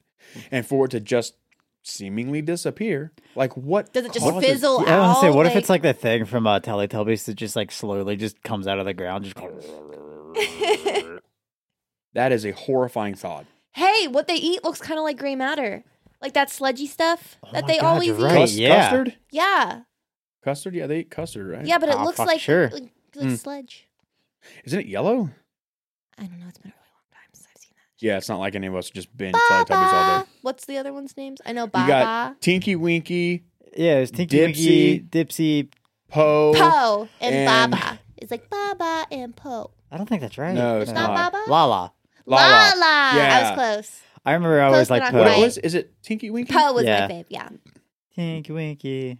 Tinky Winky's the, the purplish blue one, I think. I think Dipsy's How do green. you know much so much Poe's about this? red, right? Yeah, And I Lala's always yellow? laugh just Poe. I was just thinking. I was just thinking Game Grumps. All right, guys. Episode of playing that game. After this, we're gonna sit down and watch Teletubbies together. Okay. I can't believe I remember And more. we get the popcorn. I saw a meme as talking. much as that. I saw a meme that made me feel talked about the baby that was the son. Yes, She's she's, got- in a grown ass adult now with yeah, her own baby. Yeah, and I was like, I don't like. I know that fucked me up. Ooh, her baby should be the new son in the Teletubbies. Speaking of things that are fucked up, Matt just told me today that the kid that played Freddy in the school. I told him. Yeah, isn't that fucked up? And the Uh, fact that he was 32, Yeah, I don't that like it. really fucked me up. Yeah, Yeah. I don't like it. Yeah, I really don't like We're it. getting old. Sad that he died. Harry Potter's celebrating its 20th anniversary, even though we don't really talk about Harry Potter. But hey, I just saw that because we have new merch coming out at work, and I was just like, oh, look at that. Oh my god. That hurts. Getting old sucks. Yeah. Lord of the Rings is 20 years old. Mm. Well, Well, the- technic- the- technically, it's like a Well, the- lot the, older. The, the movies, but yeah. okay, so in his research, Junior Hicks' research, over 400 accounts of the UFO phenomenon were documented and eventually published in his book, like I mentioned, the Utah UFO Display. Uh, included in these stories, and when I say his book, obviously I mean Frank B. Salisbury as well. Included in these stories were strange fireballs, aircraft that ranged in size from 20 to 30 feet across to as large as the size of a football field. They were described variously as round, oval, cigar shaped, and triangular. Some were surrounded by a glowing green light, others emitted wavy red beams, and others um, uh, appeared to shoot colored lights from their underbellies. By the 1970s, the Utah Highway Patrol was getting so many UFO calls that the troopers stopped filling out incident reports.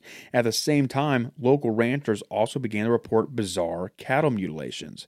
The 19, late 1960s, early 1970s is really where the cattle mutilation started to take off. And me and Josh have said it before on this podcast, and I'm going to say it now but it is one of the most bizarre phenomena that happens to this day and there is no explanation for it and no one has ever been caught in doing so which is very very strange no one's been caught associating with cattle mutilations It- at all And the thing is, too, uh, I mean, because you you don't hear about cattle mutilation a lot, and people are like, "Oh, it's just it's a phenomenon that stops." It, I mean, I guarantee it still happens, but farmers just don't have one the resources or the time to just go out. Because I mean, really, there's not much you can do about it. They, I mean, you call the law, the law's just Yeah, gonna come out. gonna yeah, do? they're just Exactly. gonna be like, "Okay, you got a dead cow." Like, there's not much you can do, unfortunately. i'm sure some even don't even think of it as a cattle mutilation like they might come across it and just think it it died or a, a scavenger or some predator got to it Or it's just so well, and that's the- normal that they're like, all right. Well, that's the fuck." thing too with cattle mutilations. When they find like the calves or the bulls or whatever, like the scavengers, like there's never any scavenger Mhm. marks because it's like they avoid it. Mm-hmm. Yeah, it's very, very odd. I know there's a, a disease where like blood can coagulate and then it kind of expands the body and the more fleshy parts of the calf are exposed, which of course predators go towards the more fleshy parts. That's why like the tongues and like the genitals and shit like The that. The butthole. Uh, yeah, yeah, will be what's eaten first. Which man, eating ass. like Um, literally eating a butthole. yeah, which might explain it, but then there are other accounts, especially one that I'll get into probably part two of the series, that just kind of blows it out of the water. It's like this just does not seem like any predator would ever go near it.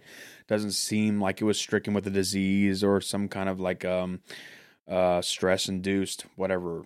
But um yeah, so over the years, uh many of the eyewitnesses that saw saw these UFOs even saw living beings in the windows or portholes of some of these crafts. God, that fucks with me so much. Yeah. Could you just I I just I can't imagine seeing the silhouette of some sort of being anywhere it shouldn't be. doesn't have to be a craft that's flying through the air. I don't know if I'm if Like on What your if I'm- roof, what like if- in the movie Signs. Oh, oh that- God. Yeah, I know. Ugh. Fuck that scene. M Night Shyamalan Lama Ding Dong, how dare you do that? Ugh. Oh, Ugh. That scene is the I creepiest scene in the whole no, movie, I well, swear. one of the other one where it walks out in the aisle or the little alleyway. Oh, the- did it the like in the kid's middle of birthday the party? Yeah, yeah. Yeah. That's creepy too, man. I, I do like that movie.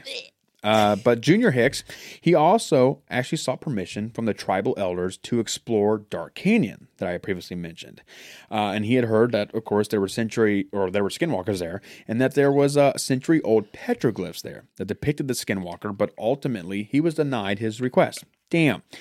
Uh, there has actually been a petroglyph discovered near petroglyph. Werewolf Ridge uh, on uh, Skinwalker Ranch that does seem to depict tribal stories. And they actually come across this rock, or maybe it's a different rock, um, in the show on History Channel. And of course, they have someone out there that says, yeah, this definitely looks like uh, constellations and yada, yada, yada. It looks like it matches up with like Navajo or Ute, you know, type of drawings. I'm like, oh, wow, how about that? It's pretty cool. During the time of this UFO flap, some other things occurred that I'd like to mention. In 1961, Benton Locke sells his western portion of Skinwalker Ranch to Kenneth and Edith Myers for $5,000. So it is at this point, I do believe, that now Kenneth and Edith Myers completely own the ranch. In 1968, Bottle Hollow Resort is built. Now, what is that, you might ask? Well, the motel and convention center at Bottle Hollow was built with federal money to help the Northern Ute tribe with economic diversity and provide jobs for tribal members. Now, I'm sure you're wondering, well, what's the you know, importance of this? Well, in 1970, Bottle Hollow Reservoir was constructed by the U.S. Army Corps. The name was given for its use to literally be a hole where people would throw their empty bottles into. Short and simple and to the point. Simply times. The 420 acre man made reservoir on Ute land abutting the ranch, uh, which was filled with fresh water in 1970 by the federal government mandate, has obtained its own paranormal identity like many other places within the Great Basin. In 1998, a police officer saw a large light plunge into the reservoir and then reemerge flying off into the night sky. According to the Hunt for the Skinwalker, four young men witnessed a glowing ball dive into the water just a few feet from the shore, then emerge second later, seconds later, excuse me, in a new form, The Aliens are in the oceans. a shimmering, maneuverable belt-shaped shaft of light. Hunt for the Skinwalker says, quote, after performing a brief writhing aerial dance, the belt of light zipped away at a high rate of speed, hugging the ground before disappearing below the top of Skinwalker Ridge. End quote.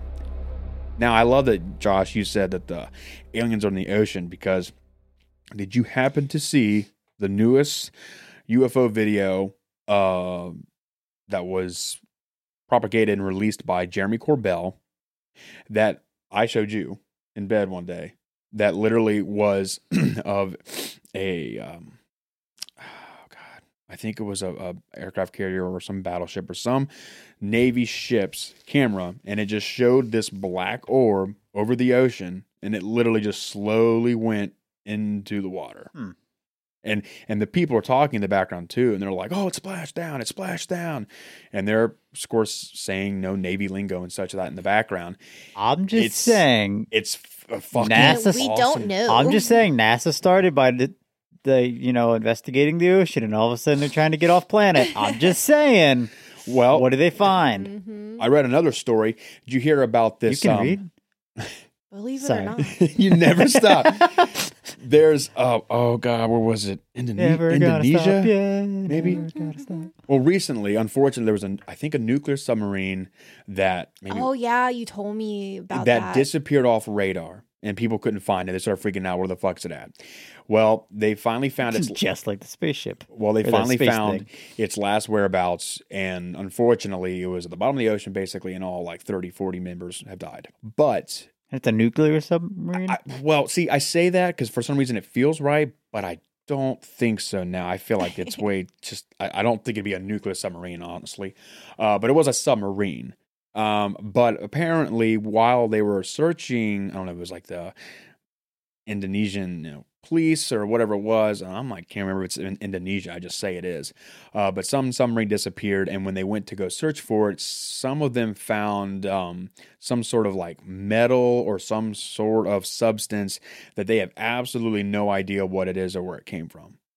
Spooky, spooky, spooky. you are right. It is Indonesian. In, in Indonesia. And then I found a video that someone recorded that I don't think is uh, altered in any way, but it shows this weird cylindrical thing coming out of the sky and falling directly into the water and i think someone had went out there to find out what had crashed but found absolutely no wreckage yeah, says an Indonesian Navy says that it found an unknown object with strong magnetic resonance and searched for its missing submarine, which has less than 24 hours of oxygen left. That was about a month ago. this is terrifying.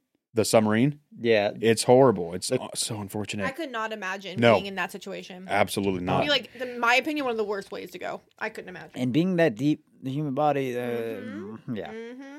So, however, the most famous story to come out of the reservoir deals with a large aquatic black serpent that calls Bottle Hollow home. Stories originating from the Utes about the serpent began to spring up shortly after it was filled with water. However, one story emerged that would prove to be deadly and add to the Bottle Hollow lore. One night, a man and a woman were swimming in Bottle Hollow. They were not alone, however, as a few bystanders were hanging around the shore. Suddenly, the woman started screaming that something had got her leg and was trying to pull her under the surface. The man accompanying her swam underwater to fight off whatever had hold of the woman, saying he believed it was some kind of big, serpentine beast. Unfortunately, by the time he had rescued the woman and swam to shore, she had drowned. Now, we are, of course, we were all thinking that there is surely a reasonable explanation to what had happened, one that doesn't evolve some involve some killer cryptid, but the bystanders stood in unison in support that the aquatic serpent was there. That is the explanation they went with because they saw it with their own eyes. But we're unsure. So in 1987, Kenneth Myers dies, and Edith Myers now lives alone at the ranch. I think this is a good time to point out something here. In Salisbury's first edition of his book, The Utah UFO Display, nothing at all is ever mentioned about the ranch. I, I was gonna say that earlier, but I wanted to wait. yeah, even though people, you know, books, online articles, whatever it may be, talk about Skinwalker, Skinwalker Ranch having this paranormal shit show going on for decades and decades and Yeah, decades. it didn't start until the Gormans or what was the? Shermans. Yeah, Yeah. uh, so I'm so familiar with them being called the the Gormans that Well- it's just ingrained in my me- my memory. Well, so many people claim that, excuse me, that you know this stuff's been going on forever. Yeah, But of all the people that Hicks had interviewed, and I'm sure Salisbury did some as well, none of them ever talked about Skinwalker Ranch like the Shermans did. it just really seemed like it all kind of started with them. Like Yeah. maybe if there's some like because I'm a firm believer that some people are just more open to. Right. Or like more sensitive Yes. to More just able the, to perceive Yeah. the paranormal realm. Or I mean, that's kind of how I feel. that maybe they're drawn more to certain. That's kind of how in I feel about like just my Yeah, yeah, family yeah, in general because I have kind of a firm belief that like my family has some kind of like weird connection because like literally my entire like my mom, my dad, me, my sister, have all had kind of weird experiences. I mean, since very young. I mean, how me and my sister shared dreams at or nightmares, I should say, in one of our old houses, and that still fucks with me. And it just, I don't know. I it, I've always had kind of a firm belief that cer- certain people and families Yeah, are more think so, susceptible to certain things. Yeah, I mean, it doesn't seem like that bad of a, a theory to me, to be honest. I mean, uh, I mean, it's similar to like hearing uh different frequencies. Mm-hmm. I mean, some people Yeah. can hear higher frequencies, some people can't. Yeah, exactly. And who's to say, you know, what that plays a part of in the paranormal Yeah. world? Um, I mean, I've never really talked to uh, to my my brother or sister in law or anything like that about it, but I know my parents have had their fair share of experiences. My mom, Jesus Christ, it's one of those deals where it's kind of like I thought to myself, "Oh, mom, did you ever experience anything weird?" And then she just went off, kept Yep. going and kept going. I'm just like, okay, I was just kind of kidding, but thanks.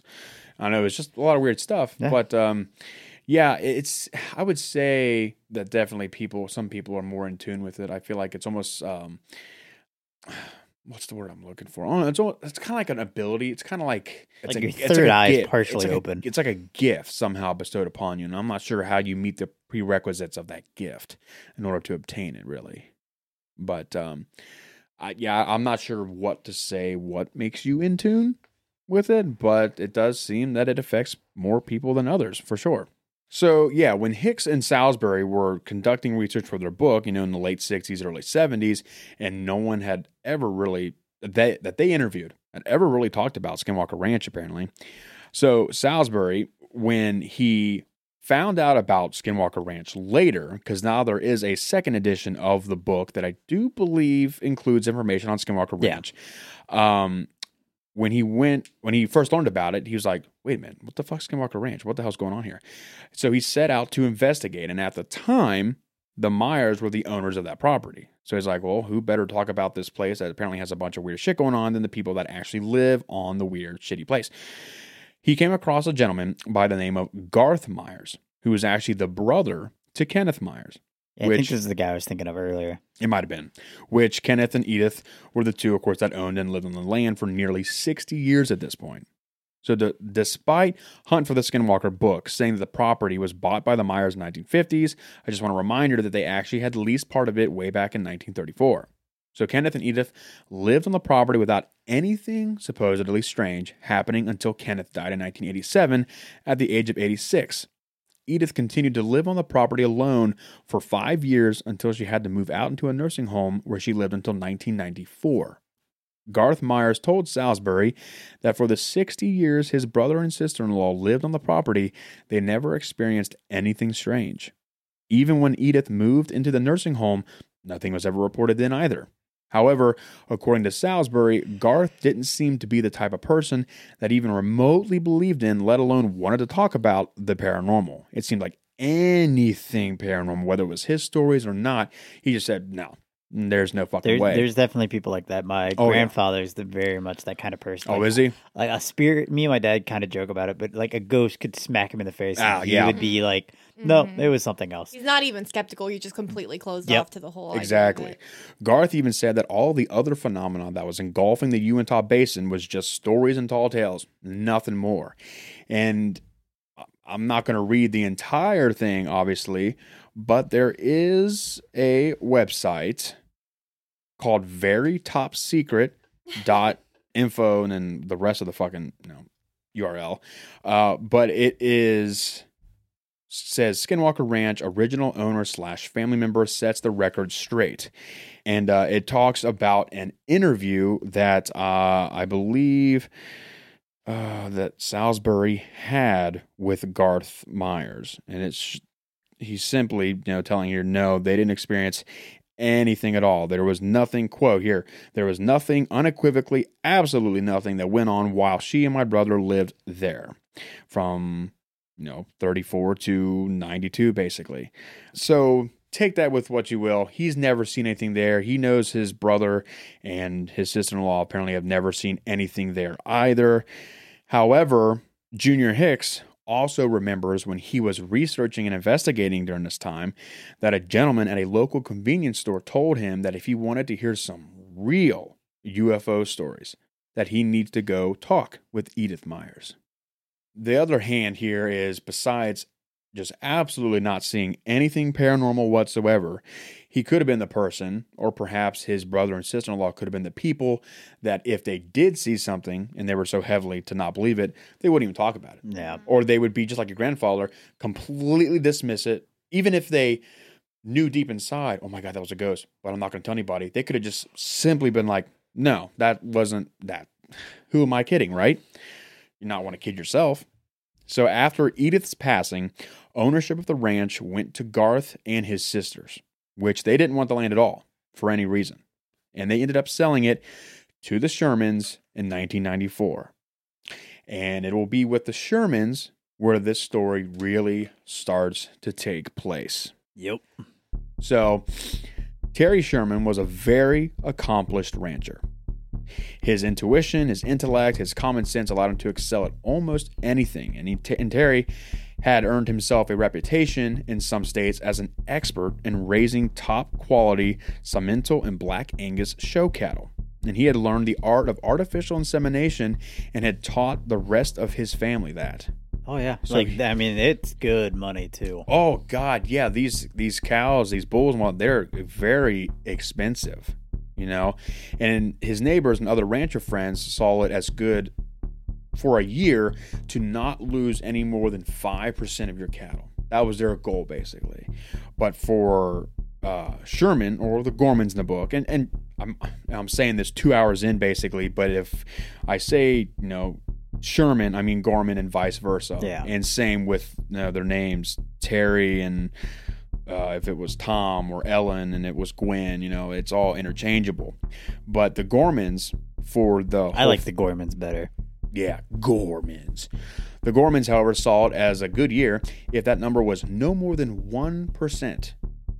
So very meticulous on how they, you know, bred and raised and just kept their cattle alive, basically, you know, because again, it was their livelihood. So when they received this house, they had an inkling of the U, uh, excuse me, the Uintah Basin and what was going on there, but they didn't know what was happening on the ranch, if there technically was anything at all. Again, the Myers said, "Uh-uh, there wasn't anything." So there was a strange clause in the real estate contract. It said that no digging on the land without prior warning to the previous owners. And now this has gone back decades and decades before too. Even um, Benton Locke, or no, excuse me, was it Benton Locke or Christopher Locke, who said the strange, you know, person that came up in period of uh, appropriate clothing, but then it had some blue one piece sparkling suit underneath it or whatever, and said, "Don't dig, don't dig in these specific areas." Um, However, there is something that has come about uh, that could possibly explain that. Supposedly, it has to do with oil rights, which apparently is something that's fairly common, especially out in the Southwest. The Myers retained the mineral rights to the land when they sold it, meaning that they owned any oil under the land if it was to be discovered later. So that could be a potential cause as to why the, the real estate, uh, excuse me, yeah, the real estate contract said no digging. Maybe it wasn't something necessarily supernatural, but very just natural. And uh, you and I, Cassandra, when you've watched the the show with me, we've seen them plenty of times say, "Don't dig on the property, don't dig." And there's one gentleman who's who apparently has some weird like growth or he had like swelling in the brain swelling, yeah, not like growth. that. Yeah, swelling in his head uh, whenever they would start digging, or at least whenever they would start digging in certain areas. So he had been hospitalized for that. So, yeah, the whole not digging thing is chalked up to whatever you want it to be, whether it be paranormal or not. I'm not entirely sure. But it does seem like the whole digging route goes more in favor of the paranormal route rather than just, that's my oil, don't touch it. That's my black gold. Some other things they noticed that were weird when they first approached the property is that, just like Josh had said earlier, the ranch house had heavy duty deadbolts on every door, inside and outside. It also had bolts, according to them and some of the neighbors, that there were locks on all cabinets and all windows. Yeah, pretty much. If it opened, they If it they locked opened, it. they fucking locked it. Toilet now, seat? Don't. Oh, shit. I don't know. I don't know. Mhm. Now, Garth, I don't know if Kenneth or Edith ever said this, but Garth Meyer says, no, I don't remember any of those locks ever being there whatsoever. But you think that'd be pretty easy to find out because they'd still be there, right? Uh, but yeah, no one's. Or at least like evidence that they were there. Like, Yeah, well, exactly. You'd think one would be around if they were on every cabinet, you know, window, Garth and said door. it, but what did Wayne say? Wayne's World. That's what he said. Uh, but so yeah, there was bolts on every window, every door, every every um, cabinet. Uh, people thought, well, perhaps kids, you know, kind of child safety locks. Yeah, you don't go putting deadbolts on every fucking you door. don't. in and plus, the last sixty years of uh, Kenneth and Edith Myers, Mm-hmm. they were childless. They didn't have any children. At the end, or excuse me, at each end of the farmhouse, there were large metal chains attached to huge rings that were embedded securely into the wall, assumingly for very large guard dogs. But Yeah, there was like never any Being like centuries, essentially. yeah, and there was never mm, evidence of guard dogs being there. So to have all the deadbolts on everything that opened and closed, and to possibly have two big, large guard dogs out there, what could you possibly be afraid of that bad? Maybe it was just no normal, even though you're out in the middle of a 480, possibly 512 acre land with the nearest town being maybe like 20, 30 miles away. Vernal, I think. Yeah. I mean, it's not like you're going to have, you know, where we live now, people just walking up and down the street. And that's another thing with this, with the possible idea of hoax or vandalism, whatnot. I mean, it seems pretty rare for someone to go out of their way to get on this. yeah, that's a long Well, way. And here's to- the thing: the gate. When there's one entrance, unless of course you That would be cross like- the river, there's a gate, and once you go through the gate, you still have to trek quarter of a mile just to get to the first Yeah, I mean, obviously, this example only makes sense to the three of us sitting here, but that would be like me going to your house growing up to prank you. yeah, from That where makes I no live. sense. And that's Yeah. the thing. And that's one thing my dad told me when At we that were young. point, just call them 'Cause- and Yeah. give a prank phone call. Is your refrigerator running? oh, it's not. Sorry, man. um, but that's one thing my dad, because of course when I was younger and then started learning about you know the bad things in the world, you know, what if someone did break into the house? You know, what if I did hear weird noise outside or something like that?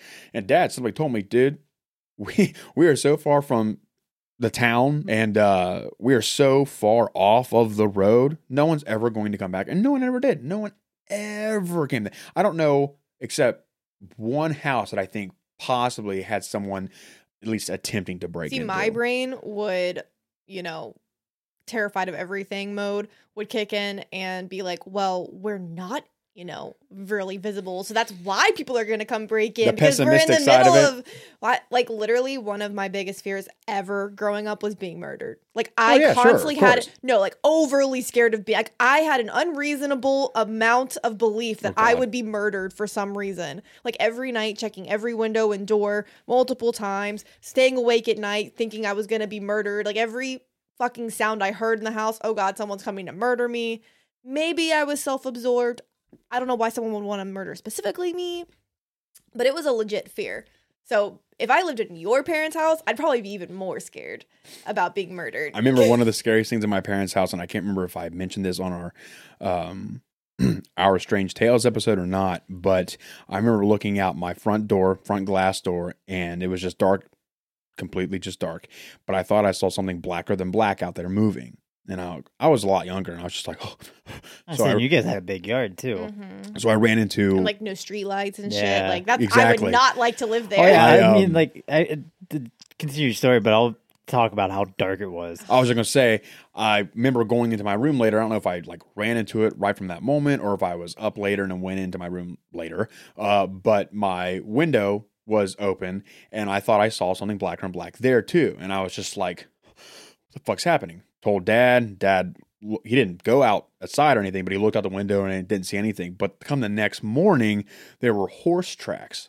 All Oh, over the, fuck? front yard. Don't know where the horses came from. I mean, we are in the middle of Bethel. There's a lot of Well, land. There was definitely some horses bound to be well, no. I know of neighbors that had horses. Yeah. but not of them knowing Like of getting them out getting and- out. yeah. What if it's a phantom horse? The phantom horse of I, Plunkett. say, I remember the the farm next to you had those horses because I Yeah. remember we had scared shitless one time because it snorted by the Oh well, yeah, fence, they, and we were just like, "Fuck." they were holding the horses for a few neighbors down when that neighbor got caught for like animal abuse and went to jail. Oh. But uh, Okay. but Yeah, yeah, talking him. about how dark it was. I remember one time when we used to do like the zombie life thing, like running to the end of the uh, driveway and us getting scared shitless because there's that deer that was there and it like took off and just fucking ran across the field and we didn't see it until Oh, we were like right on top late, of yeah. it. oh, what the fuck? I mean, there really is. Like, there's no city light. There's no Yeah. street lights. it's so there- cool though.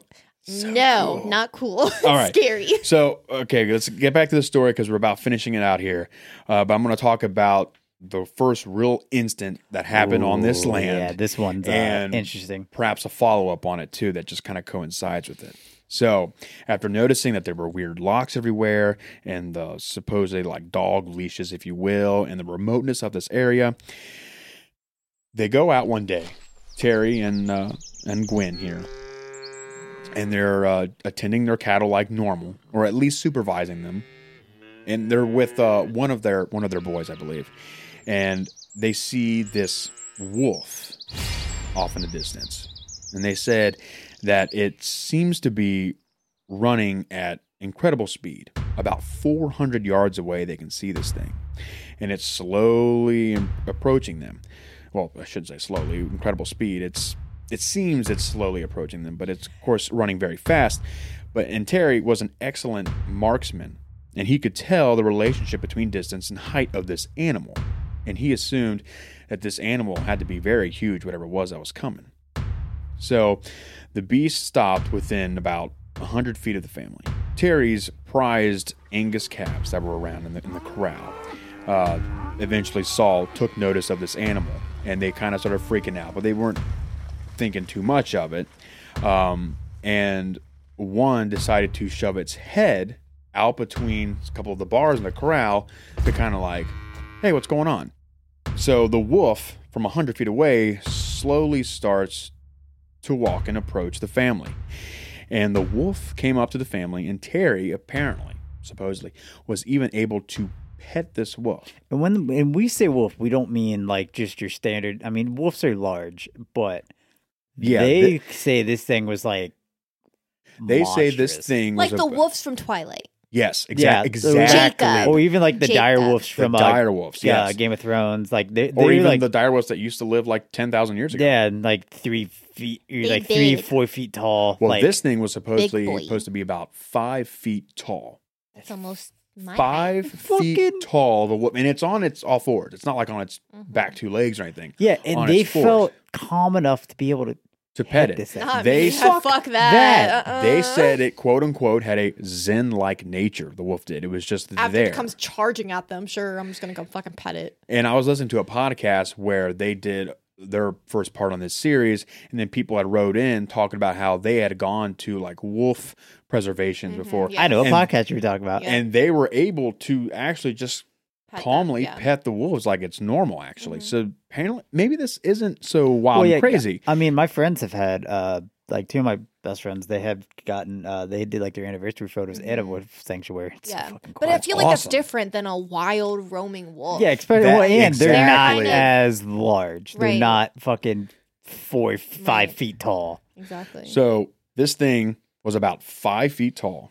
It was calm. That's It- like it was- me and it- wolf size. It was yeah, it was gray in color. It had light blue eyes, which is odd, and uh, must have been around two hundred pounds. And it was so big it came up to Terry's chest, and Terry was a little above six feet tall.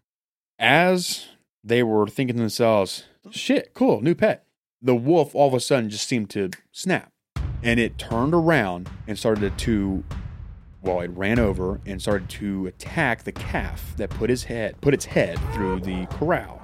It, gra- it grabbed it with its mouth Oh, hey the guys, head what's going on? Ah! of that cow and started to try and pull it through the fence. So Terry freaked the fuck out, obviously. He ran over and he swiftly started kicking the giant beast. Yeah. He kicked it twice He's in the got some ribs, balls. but it had no effect. Well, I mean, when you I know that Yeah. not my money. well, yeah, when Yeah. you got that much money invested, I mean, they were hitting this thing, kicking. I think I even know, but the money's other fa- pointless if you're dead. 'cause I think the wolf even the ate you. family was getting in. They were kicking it, hitting it. I think they even talked about Mhm. hitting it with like a bat or some shit at Yep, one Terry point. soon grabbed the baseball bat and started beating on the wolf to no avail. His son, I think, even came over at some point and started kicking the wolf Yeah. as well. Uh, Terry then had his son go retrieve his 357 Magnum. Terry took aim and delivered a shot to the animal's abdomen. The wolf didn't yelp, it didn't pause, it didn't even fucking bleed, it didn't care. Terry pumped two more shots, and on the third shot, the beast released the calf and then turned its attention to Terry, no more than 10 feet away. As the staring contest commenced, Terry then shot a fourth time and struck the animal near its heart. Still, absolutely nothing. Was it on bath salts? Uh, At this point, believing his colt was useless, he had his son fetch him his 30 6. And I'll be damned if I saw a Ford truck the other day that literally had the license plate 30 AUT 6 on it. I'm like, these people, man, they love their guns. This 30 6, Terry had killed elk with it from over 200 yards away before. He raised his weapon and fired. Absolutely nothing. The sound of the shot ringing throughout the land was unmistakable. It had entered the animal's flesh, but yet it showed no signs of pain or discomfort. Terry shot it again and watched as a chunk of seemingly immortal wolf meat exited the animal's hide. Immortal wolf meat just does not sit well with me. The beast slowly turned and started to trot away, unaffected.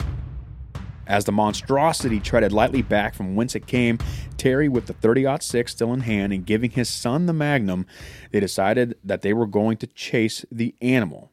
Because obviously, since he was a rancher, he doesn't want this fucking thing going around killing his livestock. Again, that's his livelihood. That is where his money's invested. It's how he makes a living. Can I just say that Immortal Wolf Meat sounds like the most metal Oh, fucking yeah. name for a band? one hundred percent. Welcome percent. Cincinnati. We are Immortal Wolf Meat. This first Hell yeah. song is Have you called. played with them before? this first this first song is called "We're Gonna Eat Your Cattle." Next one's called. so, from traveling through the wet grass and other soaked fauna that was around, the footprints left by the deathless brute of a canine were easily noticed. Terry was an experienced tracker, like I said before, and was able to follow the beast through the tree line. There was never any blood found in or around or even between the impressions. After trekking through thickets and all sorts of undergrowth, they had finally approached the creek. And at this point, Terry believes that they had ran about a mile chasing this thing. They can still see the wolf's tracks and continue to follow them for a short while. The tracks acted as the river's shadow, traversing alongside the flowing water for some time, and then they eventually disappeared. Without a trace, gone. They said that the river was, God, I can't remember how large, like 60 feet or so. There's no way it could have leaped over it, no way that could have gone through it. They were tracking it with absolutely no problems, and then all of a sudden it just vanished. No other footprint could be found. In the coming days, his wife was heading home from her job at the local mortgage company, and she drove up to the gate on her property, opened it, drove through, and closed the gate. As she got back in her car and prepared to drive the last quarter mile stretch to their homestead, all of a sudden, she was staring into the light blue eyes of a huge wolf like creature right outside her door. The creature had to lower its head to look in through the window. Ew. I've been trying to reach you for your uh, Yeah, car car insurance. extended Your warranty. extended car's warranty, ma'am. During this incident, she noticed another wolf like creature in the pasture behind the animal that was outside her car door. Terrified, she hit the pedal and drove home as fast as she could. She made a complaint to the local tribal office, but she was puzzled by their response. Nobody owned any wolves around here, and the last wolf to been in these parts was shot and killed in 1929. The book mentions that these events took place in 1994, which is a full year before a herd of gray wolves were transplanted into the Yellowstone Park in central Idaho. and in Also the best December, year. the best year, It's the Oh, best your year, the and best in year. and in December of 2002, one of those wolves would be caught in a trap near Ogden, Utah, and in 2004, a couple of wolves were spotted around Vernal. But other than that, Vernal Colonel. especially around that time when she had this encounter, there were supposed to be no wolves around. But with those two initial reports of the beginning of the Sherman's demise on this property is where we are going to end part one we haven't of even this gotten series. into the meat. We are just fucking The wolf meat. I was just gonna say Terry did Well, a and little that's the thing too. When they talked about the meat, like when they went back, they talked about how it smelt already like rot. Yeah, no, you're right. When they came back, it seemed like the meat was something that came, or it was, it came That off had of been- something that had already been dead or had just been sitting there for for fucking days and uh, days yeah. and days. And again, there was no blood or anything around it. It was just odd. But that, and that was within the first few days of them moving on to the ranch, and it only got worse and worse from there. And man, oh man, I cannot wait to get into it Yep, in I'm part excited. two, and of course part three. Part three has its own occurrences that are just fucking wild. There is a lot of weirdness. So yeah, that will do it for part one of the Skinwalker Ranch series. Uh, yeah, know if you guys want to hit us up on social media, TFR Pod Official again on Twitter, Farthest Reaches on Facebook and Instagram, and the Farthest Reaches Podcast at gmail.com. We got a TikTok too. Read the book with some content there. Read the book, Hunt for the Skinwalker. like it's it's one of the best paranormal books I have read. Yeah, and even if you don't want to read it for like research purposes like I did, and you just want to read it for fun, it's very it's a, fun it's to very, read. it's very well written. It, the pacing's great. It's phenomenal. Yeah. Uh, George Knapp, Colm Kelleher, you guys did a great job. Um, yeah, if you guys want to go try and investigate Skinwalker Ranch and possibly get shot and die, you can. Not do that. Yeah, don't we do we do not abide that at all. Um, don't trespass. Trespassing's bad. eh, that is bad. That is that is very bad. Good job, Josh. Good job noting that. Um, you know, we got some things coming down the pipeline, as Josh would say. I'm stealing that from him. Uh, we're still working on getting some uh, God, some kinks figured out. Saying this for fucking like every episode, but we've we're figuring it out. We've had some hiccups. Life just keeps finding a way to fuck us in the ass. I know, little but surely but we're, we're, getting, there. It's, just a, it's it's a fucking like a two man operation over here. Yeah, yeah, you hear that, Cassandra? It's two men. Just, well, I'm just, not a man, so Just two men, just two people. It seems like, oh god, my chop liver. ew, God, no! Don't be chopped liver. Ugh. Should Uh, we take a moment to shout out a congratulations to your former co-host? Yeah, I'm not sure if he wants us or not, but I don't care. Brady is now a married man. Congratulations, Brady. Good, Brady. If you're listening to this, if you made it all the way to the end, yay! We're so happy for you. Congratulations, buddy. We love you. We miss you. yeah, we really do miss you. And if this is your first episode, you can go back to like our first like several episodes and hear Brady because he used to be with us and then he left. and then they had to replace him with me. Uh, yeah. Sorry. Double whammy. Yeah. Yeah. Sorry, I'm never gonna be able to fill I'm his just kidding. size I love you. loafers. I love you here. I love your your, your what? What size what liver? I don't know. It seems like it'd be a size 12 Sperry. I have no fucking clue. Brady, Brady, let us know your shoe size. All right, but is he everybody. not a Sperry? I don't. What the What fuck's the- a Sperry? A bird. It's a shoe. Oh, Oh. my god. those That's a big ass say. bird. those fucking preppy ass boat shoes that we all used to wear in high school. He's We- a, what? He's a Sperry. What are you Yeah. doing? Don't show me a Journeys catalog. Stop I'm doing not. this. I'm sure All right, we got to get the fuck off of here and get research ready for Yeah, part hi. two and part three. So Or I bye. have been Matthew. That has been Josh, Bye. and this has been Cassandra. Bye. Bye, everybody. Have a great Goodbye.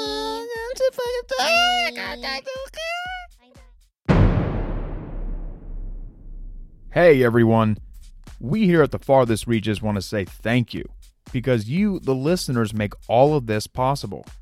Please share our podcast with your friends, your family, or total strangers. You can find and connect with us on Facebook at the Farthest Reaches Podcast, Instagram at the Farthest Reaches, or Twitter at TFR Pod Official. There, we will be posting all sorts of strange stuff and updates for upcoming episodes and whatever else we get ourselves into. If you would like to share a personal story by chance, then you can reach us at our email, the farthest reaches podcast at gmail. We would love to hear from you, and maybe we will even tell your story to the world. In the meantime, though, explore the elusive, seek the knowledge of the obscure, and together we can translate this strange language of reality into something that we can understand. With that said, thanks for tuning in.